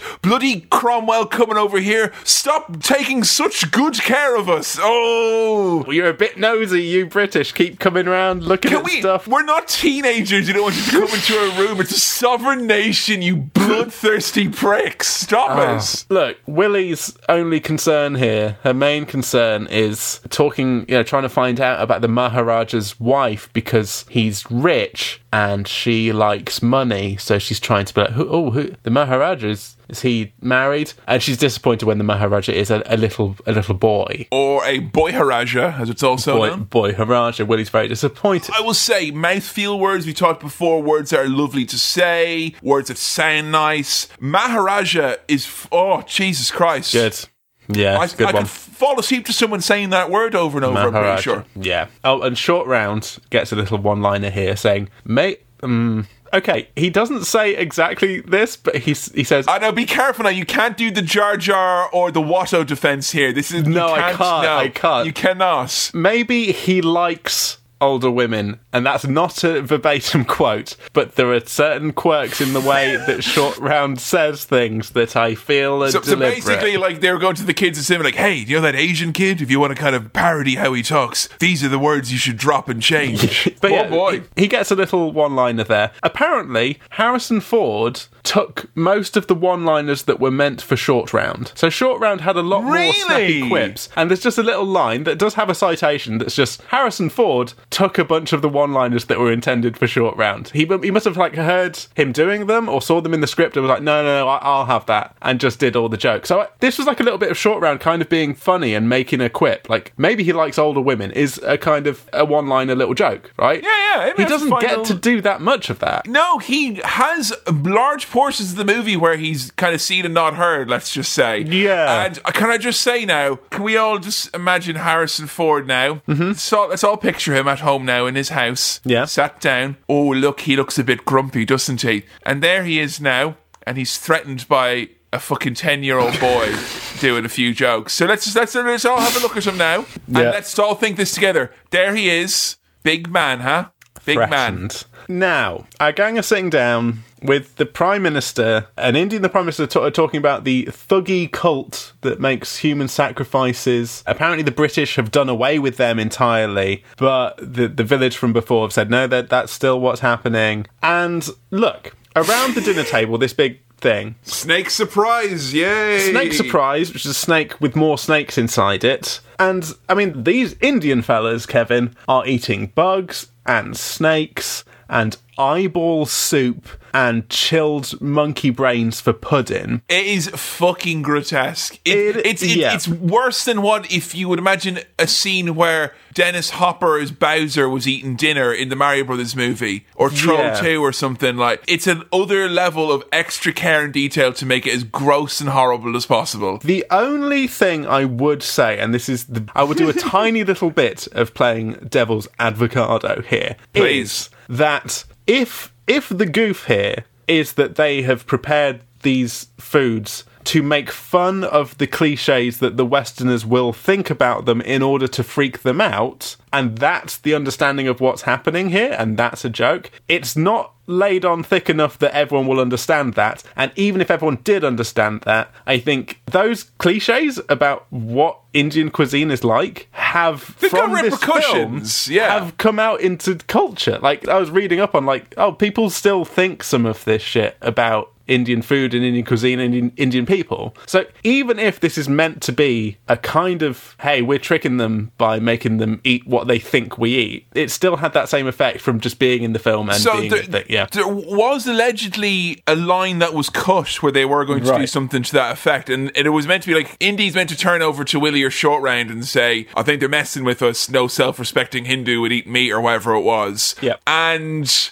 I kind of feel, yeah, it's it's one of those things where, just like with short round or whatever, it, it it's something that's been presented not with like upfront malice or something like that. Even though I'm sure, if- No. you know, but like it was also not presented with any sort of consideration for like, I mean, you know, Indian Americans that's a voice that's not really heard a whole ton. And it's only really in recent years where you kind of started to hear a little bit more of that community vocalizing or having enough people, you know, other, enough people to actually kind of raise these concerns. But it says a lot about how great Indian cuisine was when out of spite, my mind was like, you're going to think about all the Indian cuisine that you've had and you've made and how great it is. Yeah. And I sat there going, do your fucking worst, mate, because I made sag paneer and it's fucking good, man. Oh, oh, mate. no. paneer. Paneer. Ah. Come on. What's that, Kevin? Are you going to the Irish Houses of Parliament? No, I'm just here in England eating my dal. That's all that's going on here, baby. Something about chilled monkey brains for dessert Fuck's feels sake. so And particularly they, like, twist the monkey's head open, like,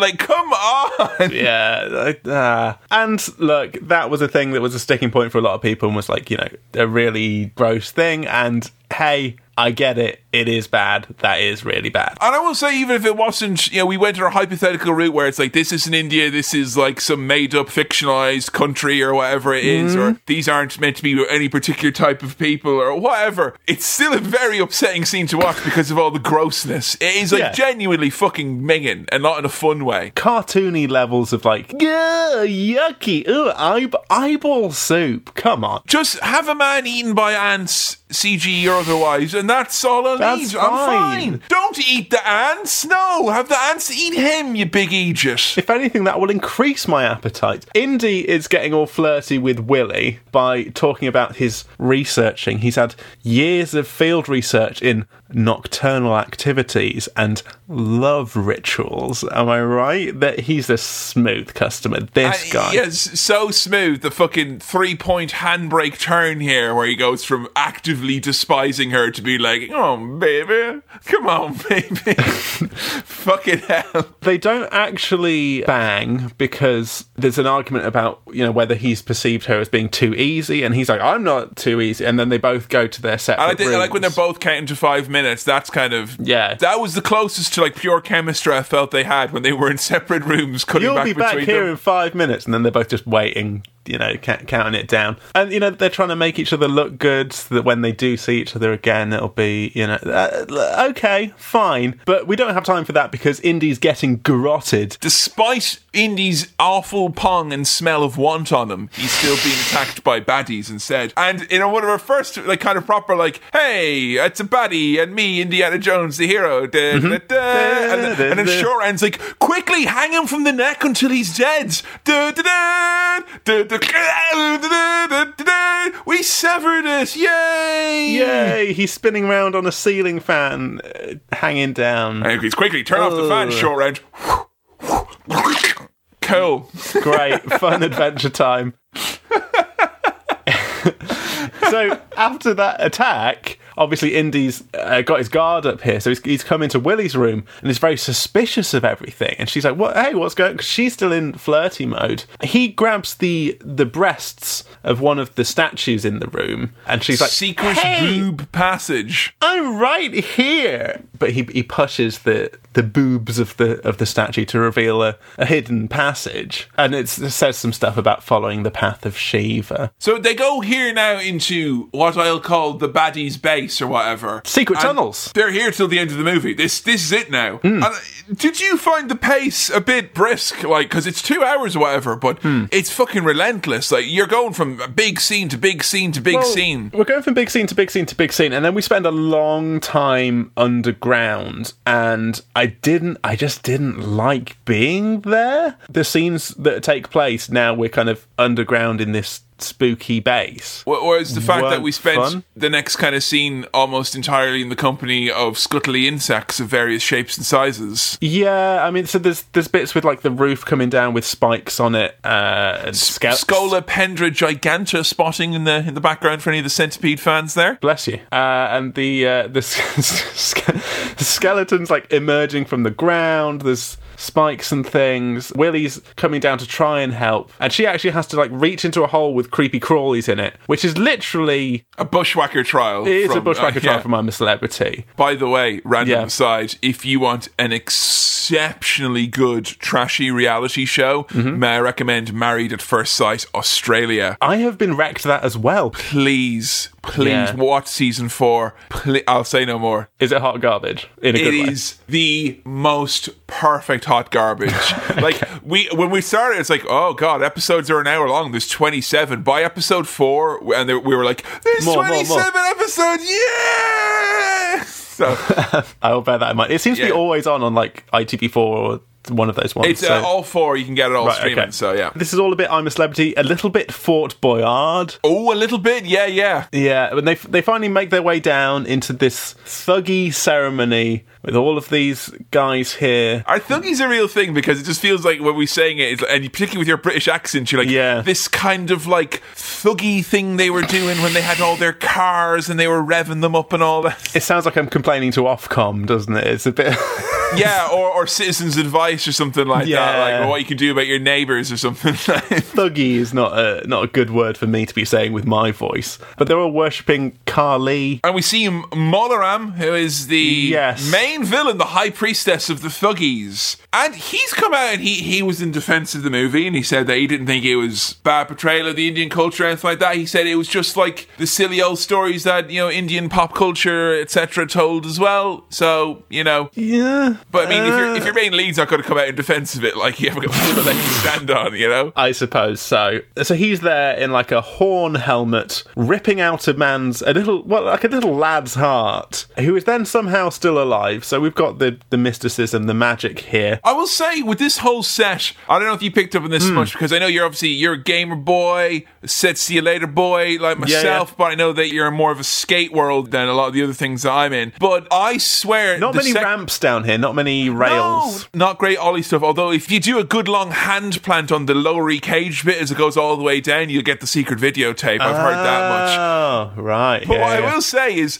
this second half of the movie, I feel has inspired, like, not just inspired, I think it's literally laid the fucking blueprints for like 90% of like underground skull cult bases. I feel like I've played 10 games where I went into a place with a big fiery skull in the middle and kind of evil chieftain tribal elders pulling on big Yeah. cranks and such. Now, I know that's not exclusive to this movie, but very much the nuts and bolts and the mechanisms of it and the colours. There's a big minecart bit later on, which I'm pretty sure someone at Rare must have watched for Donkey Kong. You know, it feels like very much a lot of this inspired a lot of video games. I think so. You know, those sorts of games where you have to like mush X to to do something. Yes. Sneak through this little hole by pressing X a bunch of times. Quick time event. That's what they call them, isn't it? That's QTE, Sam. so when I kind of dipped out of gaming when it all got like that. But this lad, he's had his heart ripped out. He's still alive. It's actually called a heart yoink, I'll have you know. Sorry for my disrespect. And, and when you take it out, you have to go. Oh, got your heart. Oh. Not in a romantic way. Burned alive in a kind of dunked into a lava pit, but and his heart, which has been ripped out, bursts into flames. And uh, they start talking about how their sect of Hinduism is going to take over the world as well. Yeah. There's, uh, yeah, it's it's Yeah. quite an aggressive religion as experienced by George Lucas and uh, Steven Spielberg. But they've got uh, the majority now, I think, of the special stones. Sankara stones. They're in that big skull. They're again. How many things have you played with big glowy bits you have to remove that give Oh, the power? take to it out big- of the thing and look at it. You know what? When the music and the tension was building up of Indy sneaking towards this kind of like big skull thing to take one of these stones and holding it and it glowing in his hand. And I had this with Star Wars Episode 2 over on Patreon. It was a little glimpse of like, ah, I get it. And like it something about the way it looked and it felt and the music and everything of this thing glowing in his hand. I enjoyed it. Was that safe to say the movie was firing on all cylinders? Like it, It was, was- selling you on what it was meant to be at that point? It was a little glimpse of what I should have been feeling much more throughout the whole movie. You know what I mean? Like, I, I, for a second, ah, I can feel it. I can feel the Indiana Jones stuff. I'm in. I, I like, feel ah. you got that feeling once in the first episode where we covered Indy, and it was when the bit with the plane when the plane explodes and the in the hangar. Yeah. but the fact that you got it here, I was. Uh, was it the lone sighting of that feeling in this movie? I, th- I, I mean, I enjoyed the kind of the early hijinks, but it wasn't that same feeling. But with this, I, there was just a, a coming together of cinematography, of music, of acting, of just a moment where I was like, ah, it's Indiana Jones. And I just, it just, like, you can see my eyes when I say that, kind of like widen and go, ah, Indiana Jones. Like, it just You know- felt right, you know? You know what? Special mention for this. I think it's a big positive about this movie is you were quite wary about there being oh iffy effects or anything like that. And I would say, bar one or two very slight instances later, I it's thought it better was, than the first one. maybe it's because they're in a set and like the set is very meticulously designed. Like this is like the fucking most perfect place in the world. Everything is like down to a T. Yeah. and I think it looked super great. Like, and we've watched a lot of movies recently on Swirl which have not stood the test of time at all. It's a pretty, pretty good looking movie. I think certainly better than how I felt about the first one in terms of the looks of, and the effects and things like that. But you know, just as I was feeling good about that, some scary lads grab Willie and Shorty as they're watching Indy going about his business, and there's a like a it's a horrible underground lair full of lots of child slaves Being whipped. being whipped. Yeah. And so Indy sees this uh, as he snuck kind of backstage into the child slavery bit. And his response is to just lob a stone at the man doing the whipping, which, I, you know what? There's a certain charm to that, to just be like, how am I going to fix Fuck it. The fuck a stone. Just Was he was he anticipating the guy whipping the child going, Oh, have you got a big problem with it? Well, let he who is without sin We've all got our demons. I happen to work nine hours a day whipping children. But Indy immediately kind of gets captured and lumped into jail with, I feel like uh, there's a, with short kind of rounds. semi permanent state of being captured over and over again for the last 45 minutes. Yeah, well, it, it's the kind of claustrophobia and darkness and kind of insidiness of this set, of this underground set. And look, it looks good, but it doesn't feel fantastic all the time. This. So we find out how they are using their demonic ceremonies. We find out that men are being fed with the Kali blood, and it unleashes the Kali Ma, which will mean that you will be alive but a nightmare, according to Short Round. So they're kind of saying that all the big guards and stuff are kind of like mindless zombies of some sort. Almost like a kind of possession, brainwashing, like uh, controlled by having drunk that blood. And that's why we need the secret stones. And they, you know, if they give Indy blood, he he spits it out, mm-hmm. and then like it's like right, look, we've run out of our fucking Oh, fuck, made up yeah. Yeah, Indian trope. So here, where's uh, voodoo dolls? Yeah, sure, right, yeah, Fuck some- it, chug that in there Fuck as well. it, yeah. Who some black? Ah. magic for you as well. Sure, why not? and why not? And a little touch of the leprechaun as well. How about that as well? Like, all, all. It's like at the end of, of episode nine. uh, I am all of the magic, you know, and all coming together there. It's So- fucking bonkers. because he's been voodoo dolled, he's susceptible to having that nightmare blood poured into him while uh, Mola Ram chats about eliminating all other religions and ruling the world. that is the goal of pretty much all religions. If you are playing for a religion victory in Civ Six, Yeah. and so Indy is like now in bed, freaking out and laughing because he's had the nightmare juice, nightmare blood juice. And poor little Shorty, he's been put to work as a child slave. Oh, Oh, oh, no, so come on. Got to go back to, to Indiana Jones there having his little fit. It really reminds me of did you ever eat like really, really spicy chili or curry or something and have like Yep. a, a kind of like a spice nightmare? it's like It a was fit. that, yeah. Yeah. Yeah, yeah. and you're all really sweaty. Maybe you get that from fucking Snake Surprise and Eyeball Soup. I don't know, but yeah, he's. It wasn't the nightmare blood, mate. It was that nightmarish food that we had at the Way. table. Way. So he's like apparently fully possessed by this now. And you can tell because he doesn't wear his hat, which is a sign of all possessed men. Pops his hat off. Willie's being brought out to be sacrificed, and Indy's not. He's not doing anything about it. She's been lowered down as a helpless damsel in distress into the lava pit. I thought as well this was really, really like good, good job on the director and the writing here because while he was doing that, I'm like, I don't know what's going on. Like, is he part of like you know the Kali now? Is is he is he part of the group now? Has he been brainwashed, or is he just continuing with his tradition of hating this woman and like he just wants to kill her? What what is it? I don't There's know. a mystery there. You, you can't really tell if it's Because like yeah. if, if he, I mean George, you know, if you wanted to kill her, I feel like you really should be cognizant of doing it, like you know, right? Yeah, yeah. It's the fact that he didn't say something like, "Oh, getting hot down there, doll," as she was like being lowered into the lava. You're like, "Oh no, I think he might actually be." Um, Or she didn't say anything like, "Oh, I wanted a sauna, not this," or whatever the fuck they were going for. we get conf. Fuck's sake, yeah. Someone call my agent. This is not what. I- I'm a singer. Ah, Ah, I'm helpless. Indy slaps short round, and that's how we get the confirmation of the fucking heel turn here. That's the final straw. But Shorty, little short round, he has to be the one to save everyone because he his way to get Indy out of this is just to burn him a bit and say, "You're my best friend. Wake up." And he's back, and he, he does a little wink, and he's like, "I'm That was- all right, kid." the emotional height of the movie where they hugged and he said, "You're my best friend." Like best- that was, and I felt like friend. I don't know if everyone feels that about Short round or whatever, but There is a connection there, and it is sweet. He's a Right? he is a he is a written character. Like he's got Yeah. something going for him, and I think yeah, it's far from the movie's most egregious thing. We can probably pick something other than what Family Guy makes fun of Indiana Jones for for its biggest problem. If we all put our heads together, Yeah. like, you know. He- uh, you know what? He's as sweet as a short round of pancakes, okay? And that's a nice little bond there. And unlike Family Guy, we won't fight fire with fire by fighting the racism with a racist joke as well. So, Indy's back, Indiana Jones theme plays, shirtless, topless Harrison Ford, who I must say has been working out. He has Looks- been. Looks great, looks buff, You've been doing more than your regular amount of carpentry, I see.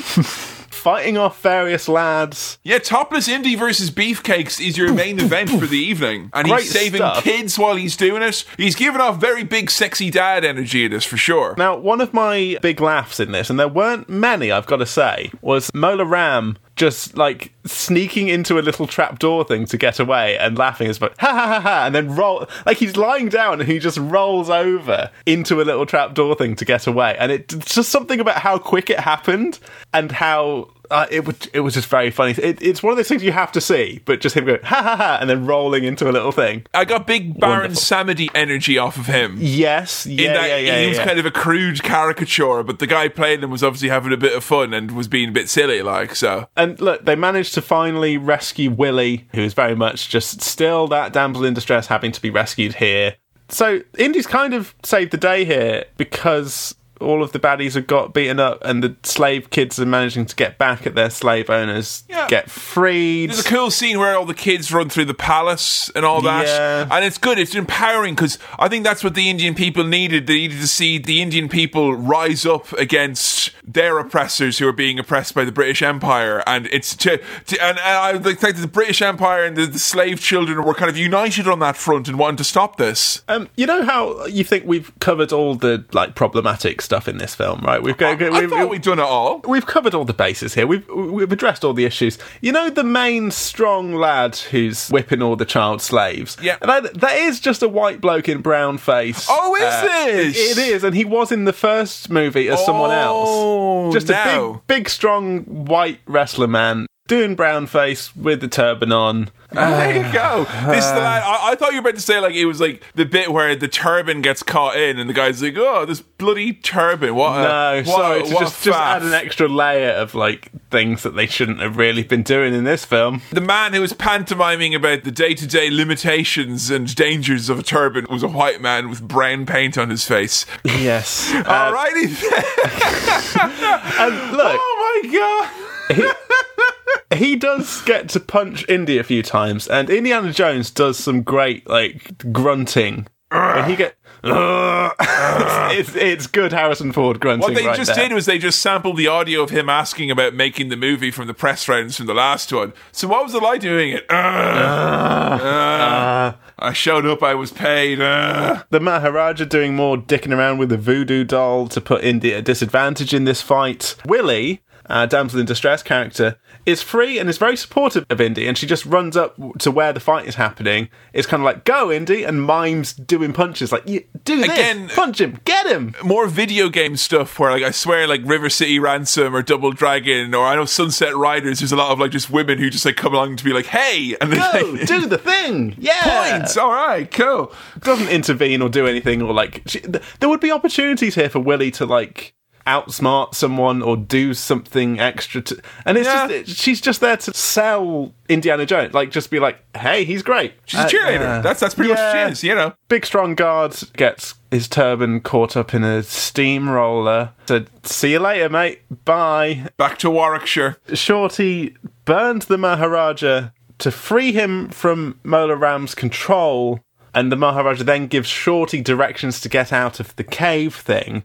And with this point, I was thinking, thank fuck they're getting out of the cave thing because I'm not, I, I'm still not enjoying the darkness and the At dreariness this point, of this set. it was 25 minutes when they're by the time they got into the minecart, it was around 25 minutes of like a non like a pretty much a non-stop continuous set piece of action of some sort or another. Like Yeah. uh, if they moved from anywhere to point A to point B, it was to continue and do more action. It's like I heard a thing from the documentary which Hmm. was when they watched the first cut of the movie, which was a little bit longer, they both turned to each other like after half an hour and they were like it's too fast and we have to slow it down. And Right, this is yeah, the yeah. slowed down Temple Oh, of Doom. okay. It does have a lot of, mo- it's always moving, this film. It feels like a f- fucking three hours of movie shoved into an hour fifty. Like The minecart getting out of control and the big chase here, that is good fun. I like the minecart bit a lot. I was listening. I had the uh, Donkey Kong Country song in my head while it was happening. It was good. I always like when a brake breaks. You know, they're pulling the brake Yeah, and the yeah, brake yeah. breaks. I, I like a broken brake. I like. There's a part where they like crush him horribly. Their pursuers. Mm-hmm. Like he, he pulls up a shovel, and he knocks the thing over, and then they get crushed or whatever. And then when they get crushed, Willie, Short Round, and Indy all turn around to see the crushed bodies of their victims, and they go, "Yay!" Hey! hey! Yeah, I Big mean, ghost train vibes on this. Now I love a ghost train. It's I, a bit of I fun, isn't it? Fucking love a ghost. Have you and I been on a ghost train together? I swear we, we must I have. don't think we ever have. the ghost train at the Lincoln Christmas market I went on to like 115 times. Hmm. Fun fact, folks, there was a, a podcast idea I had at one point called Crazy Ghost Train where I was going to go on every single ghost train I could in England and then like podcast on it and While then do a short it. review afterwards. I don't mind it as an idea, Kevin. I love a ghost train. Yeah. And I tell you what, Oh, meet a different guest from the different places that Exactly. you go to and interview and chat to them while you're doing the ghost Because train. most people don't know is right far from the fat controllers of Sidonia or whatever Sodor of the, the land of Thomas the Tank Engine. The station masters of all ghost trains I've met have all been absolutely delightful, ah. including when I was in Blackpool Pleasure Beach once, and I will say it's my best ghost train experience ever. When a seemingly apathetic, almost Billie Eilish esque teenager rolled her eyes as I went on the ghost train with Joe, and when we came out at the end, she jumped up and gave us an additional unexpected boo free of charge, which gave us a, stuff. And uh, you know what? You lured me in, and you, you set me up, and I Ah. lowered my expectations, and you spooked me good and proper. Great time. I didn't think I'd be here in the pandemic. Oh God, I miss fucking ghost miss trains. ghost trains. Oh God. my God, I miss them so much. when will the the restrictions be lifted on ghost trains? But uh, you know how like there's that hot ones thing where they interview people and they're eating spicy food. Yeah. I think the idea of trying to talk to someone while being scared is really very fun. All right, Sam. Tell you what. have a normal chat. when as soon as fit is safely possible, you and I will do a special edition of the mailbag on a ghost train or something like that. How does that sound? Genuinely, really, that that could be great, great stuff. Unfortunately, it's only been my second time podcasting on a train in the last 12 months, but whatever. Minecart scene's fun. Indy manages to stop the wheel with his foot, which gets really hot, and so he's got a hot foot. And he's like, "Oh, I need water, water!" And then they get loads of water because the the whole of the cave is trying to like flood them out, drown them out. Proper silly action stuff. Like, they, why have they got all this water? Like, is this all the water? It doesn't matter. the- it doesn't matter. They got some water. It's, fun action, and thank fuck we get outside on the edge of a big cliff thing. Yeah, I never thought a jungle canyon rope bridge would be a sight for sore eyes, but here, we Here are. we go. Mola to the left of me, swordsman to the right. Here I am, stuck in the middle with you. And by you, I mean a, a rickety rope bridge. I'm stuck on this rickety rope bridge. A simple trade, a stone for a friend. Uh, I don't know if there's any particular stone that you trade me for, or hmm. Maybe like an, an igneous rock, you know? they're so. cool. You give me over. You pit me out for some basalt? you fucking kidding me? Full disclosure, I like the word igneous. It has Ooh, that good mouth feel, and I wanted an excuse to say it. I saw one and I pounced on an igneous opportunity. I'm gonna go with an infinity stone, and I'm gonna leave it up there because it's kind of like a little bit of a a little bit of a gamble, isn't it? Like you know, because there are all these different colored gems, and I might want one in particular. You know, like Go Go's. It's a rarity. You never know. Could be good. A uh, chaos emerald. Ooh, Yeah. yeah, good stuff. we go. Good stuff. Oh, there's crocodiles underneath in the water, by the way, if you wanted to up the stakes a little bit. I could not confirm or deny how brackish this water was. There was nothing in the documentary about it. I, they could be gharials because gharials are found in India, and also as well, it was very high up, so they may have looked like big crocodiles, but they could have been little gharials and just a trick of the eyes. yeah, do, uh, and which celebrity do they look like? Gharials? I don't know. I, I don't want to. No, it's because Dude, someone a no, gharial. It's a bit insulting, actually. That's me. I felt yeah, a little bit bad about the Patton Oswalt one. That was meant as a loving, Yeah, yeah, yeah. soul trapped analogy. So Indy's threatening to like, oh, I'll drop the stones, but Mola knows that those stones will be found, but Indy won't. And we get an actual oh shit from Indiana Jones. You're allowed one per movie. This is not the entirety of this, but interestingly, this film, with its violence, with its little bit of swearing, is the origin of the PG 13 rating. Yeah, because it was PG, and then they were complaining, the critics saying that it was like it was ghoulish and violent and cuss words and all that, and it's no more so violent or fucking bombastic than 99% of the fare that was on offer at the time for kids. But it fits into a kind of middle ground that was invented to satisfy this film, right? So it took us between PG and 15s, I'm assuming then. I don't, mi- I don't know how American certificates work. Yeah, that's you know. true, actually, because Yeah. we have a completely different one as we do in Ireland. And you know, the great thing, the great thing about Ireland having its own classification system is that when we get all the DVDs from England, we'd have a little tiny sticker on the outside of the box over where cover over your rating is, and that would just come right off, Sam. It would just come right off. So Willie sees that Indiana Jones, his solution to this is to just chop the bridge in half. And her response, and she really, really goes for, you know, what her character is about, is just going, Oh my god, is he nuts? Ah!" And she's just screaming and being loud and not doing anything. Short Round says he's not nuts, he's crazy. That's a pretty good line. Yeah, yeah, that was one of the few little few lines that he had at this Uh, that he had left on his plate. Um, And then Harrison's like, you know, really workshopping, like, what if Indiana did a narration and he thought that at the end of the movie, like in Blade Runner, so the, the people watching the movie could follow his monologue. I don't like this kid talking. Maybe, maybe, Yeah. maybe Harrison Ford was just a woke warrior, Sam, and he thought, like, I don't want this poor kid to have to say all this fucking shit, so I'm just going to take all his lines and then he'll have nothing to say, ergo, eliminating the problem entirely. Yeah, I reckon that's what it was. His heart's too big, Sam. so Mola Ram, a villain, is like climbing up. The bridge has kind of collapsed, so he's kind of climbing up the edge of the bridge here. But he does get a proper kicking from Willie and Shorty. They do do something. They just kick the villain a bunch of times. stand on his fingers. Highlight here now when Indy is about to have his heart taken. Give me Yeah. that, give me that heart, boy. And where Indy like Hindu explains his own religion to him. He's like, "This God wouldn't like it if you did this." he's like, "Oh shit, he's got a point." It's like, "Eh, what the- "Oh." He- well, he invokes the name of Shiva, says that Mola is a traitor, and that makes the stones go all glowy. He Uh, speaks Mo- a bit of Hindu at him as well. Yeah, Mola catches one of the stones. It burns his hand. He When falls off know the bridge. As it turns out, to Hinduism and the, the ways of the people there, kids are natural. Just picked it up real quick, you know, real easy. Like I, I don't want to go on about like named tropes or whatever, but like a common criticism is that this has got that whole white savior thing going for or whatnot. Oh yeah, And no much more so than the evil, the literal priests here who's been told, you don't actually understand your religion. It's not a religion of hate, it's a religion of love. falls to his death, eaten by crocodiles. The British Indian Army is here to shoot Yay! away the thuggy soldiers. Fuck Yay! off. They show up. Yay! Right. Obscure perhaps reference, but not since in JoJo's Bizarre Adventure when Nazis show up to help everyone. You're like, yeah, uh huh. I don't know how I feel about this.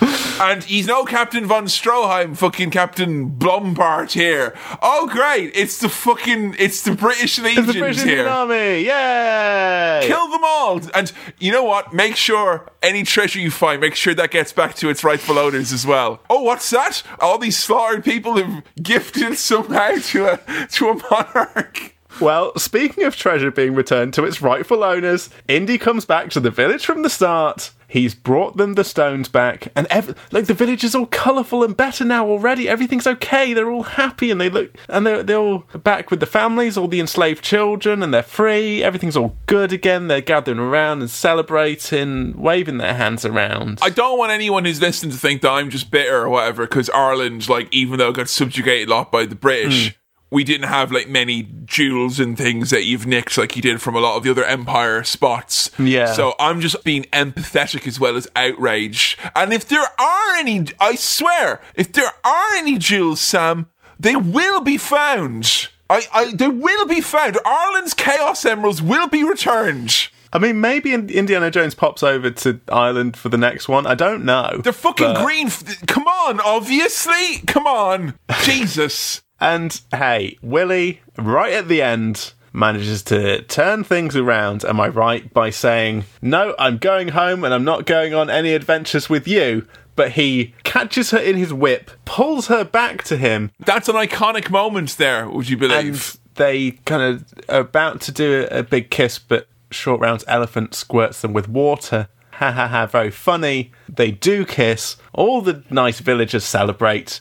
The end of the film. And then what you don't see is that elephant goes on a rampage and kills Short Round and Willie straight afterward. That's why you never hear see them ever again. never referenced by Indiana Jones in No. the first film, which is the the future from this. So they must have just gone off to do their own thing. Uh, look, We're here. We're at the end. we did it, and this was my attempt to make Cinema Swirl just have a kind of loose. Fun, you know, low stakes. Let's do a, a happy, fun cinema swirl. And Yeah, let nice me tell you, fucking job. listeners, Nice fucking I'm never job. fucking doing that shit again. I'm never bothering with that. Yeah, no, Sam, because like you know, in summation here, uh, yeah, nice Hmm. fucking job. Yeah, gods. I've been tripped up by my whole thing of not knowing about movies that I didn't know that this was what was going to be happening here. Uh, if Um, there was another sequel that could have went in there instead of this, that I, I, I Yeah. swear it's going to be turned out that oh no, you forgot Face Off Two or something like that. well, hey, Hey Sam, hi- look, we talked a lot about it. It had, it obviously had its problems, which you knew about beforehand, and were multitude of them within. However, we've talked about a movie that's had a lot of romping action, great sets, yeah, characters. Well, why you may not love the characters, I think we can agree. Like you couldn't fault most of the actors, at least the ones who were playing their own race. no, uh, uh,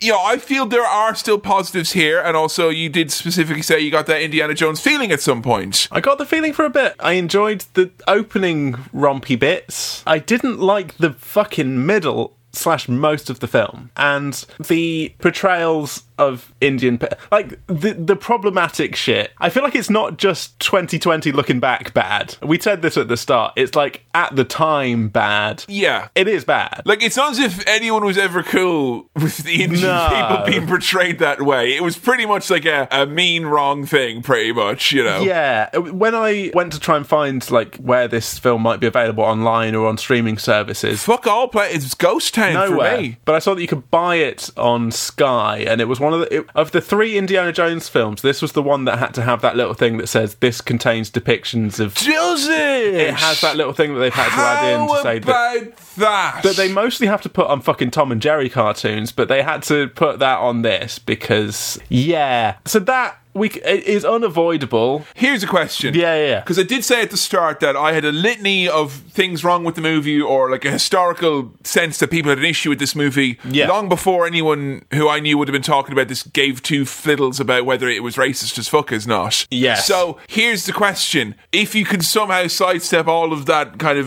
bleh, all that stuff, is it still a movie that like struggles for some reason or is it still a movie that rubs you the wrong way even if we somehow carved out all of that nasty shit? It's not. It wasn't that fun. right? Because people say it's the weakest indie, even if you're like you think that there's nothing wrong with it at all in terms of it being insensitive or whatever. People And like if we ignore the whole thing with Willie just being useless and that being the whole character and having no nothing, there's nothing to her really other than actual full on damsel in distress character. Do you think Yeah. that Crystal Skull coming out as being a much more obvious, let's all sit around in a circle and piss on the rotten corpse of Indiana Jones and talk about how shit it is and this is the worst one ever by far?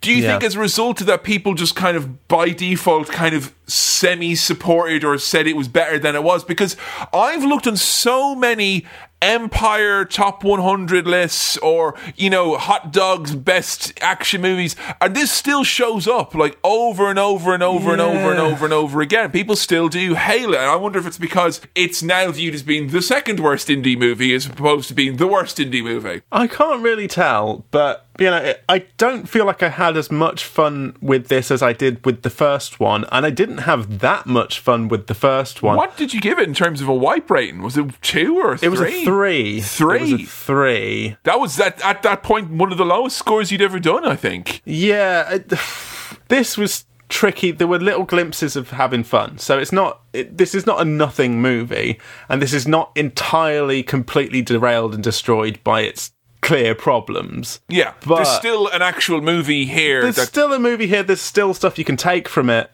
I don't really like the character of Indiana Jones. Is what I've kind of realised. yeah, we've learned this. He's not Sam's type. He's not his friend. He is not for Sam Chaplin. I liked him the most when he was James Bond at the start. It does make me kind of think though after our recent reverse swirl we did on Patreon, and like Hmm. I was so blown away by how they flipped so much of the Bond stuff on its head.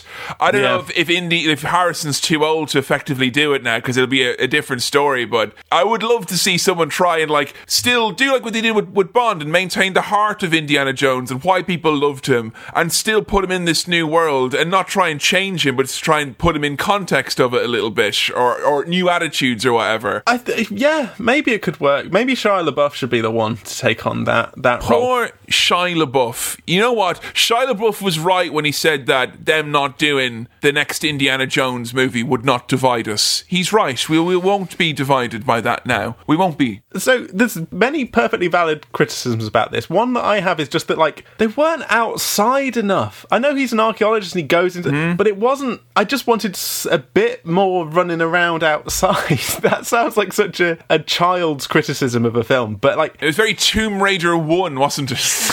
Yeah, the, the, I didn't enjoy the bulk of the setting. You know, it was just a bit too kind of dingy and. uh, I, don't, I don't know. I, I just I, I wasn't feeling it. Having now seen three of the four movies, Te- yes, technically. and I would actually probably go as far, you know, if you probably asked me back when I probably, you know, when I cared about Indiana Jones more, hmm. you know, in my earlier 20s or whatever, I probably would have said that the third one's my favourite. Okay. You know, we got Connery in there. Hmm. It's a lighter tale. Like it is noticeably like kind of like how Empire Strikes Back with Return of the Jedi. I felt like they're giving you some stuff to kind of make up for the darkness a little bit.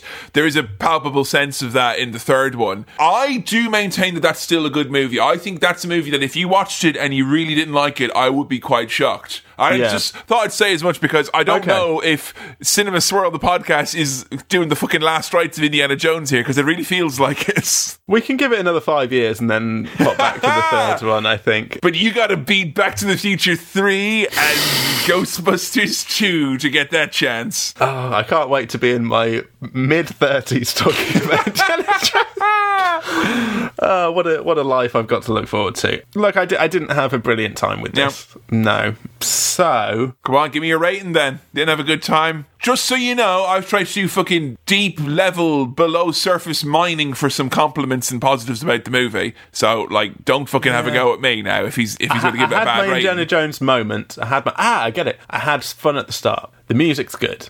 Did some good performances. You've been clinging on to that fucking opening five minutes for dear, Uh, for dear life. It's worse than the first one. I don't quite know if it's one star wipe territory, so I'm gonna say tentatively Okay. two star wipes. You heard it here first. Thanks for listening to another episode of Cinema Swirl. This episode was produced by Kevin, edited by me, Sam, and hey, I also did the music. If you're after more Swirl content or you want to support the show, or better yet, both, patreon.com forward slash cinema swirl is the place to go. On the socials, we are at cinema swirl on Twitter, and our Facebook is facebook.com forward slash cinema swirl, which is also where our votes for episodes take place. If you've got anything for the mailbag, then send it on over to cinemaswirl at gmail.com. That's cinemaswirl at gmail.com. Please do keep recommending the show to your friends, leaving reviews on whatever podcast thing you use. It all helps us out. Thank you so much. Alright, See you next time.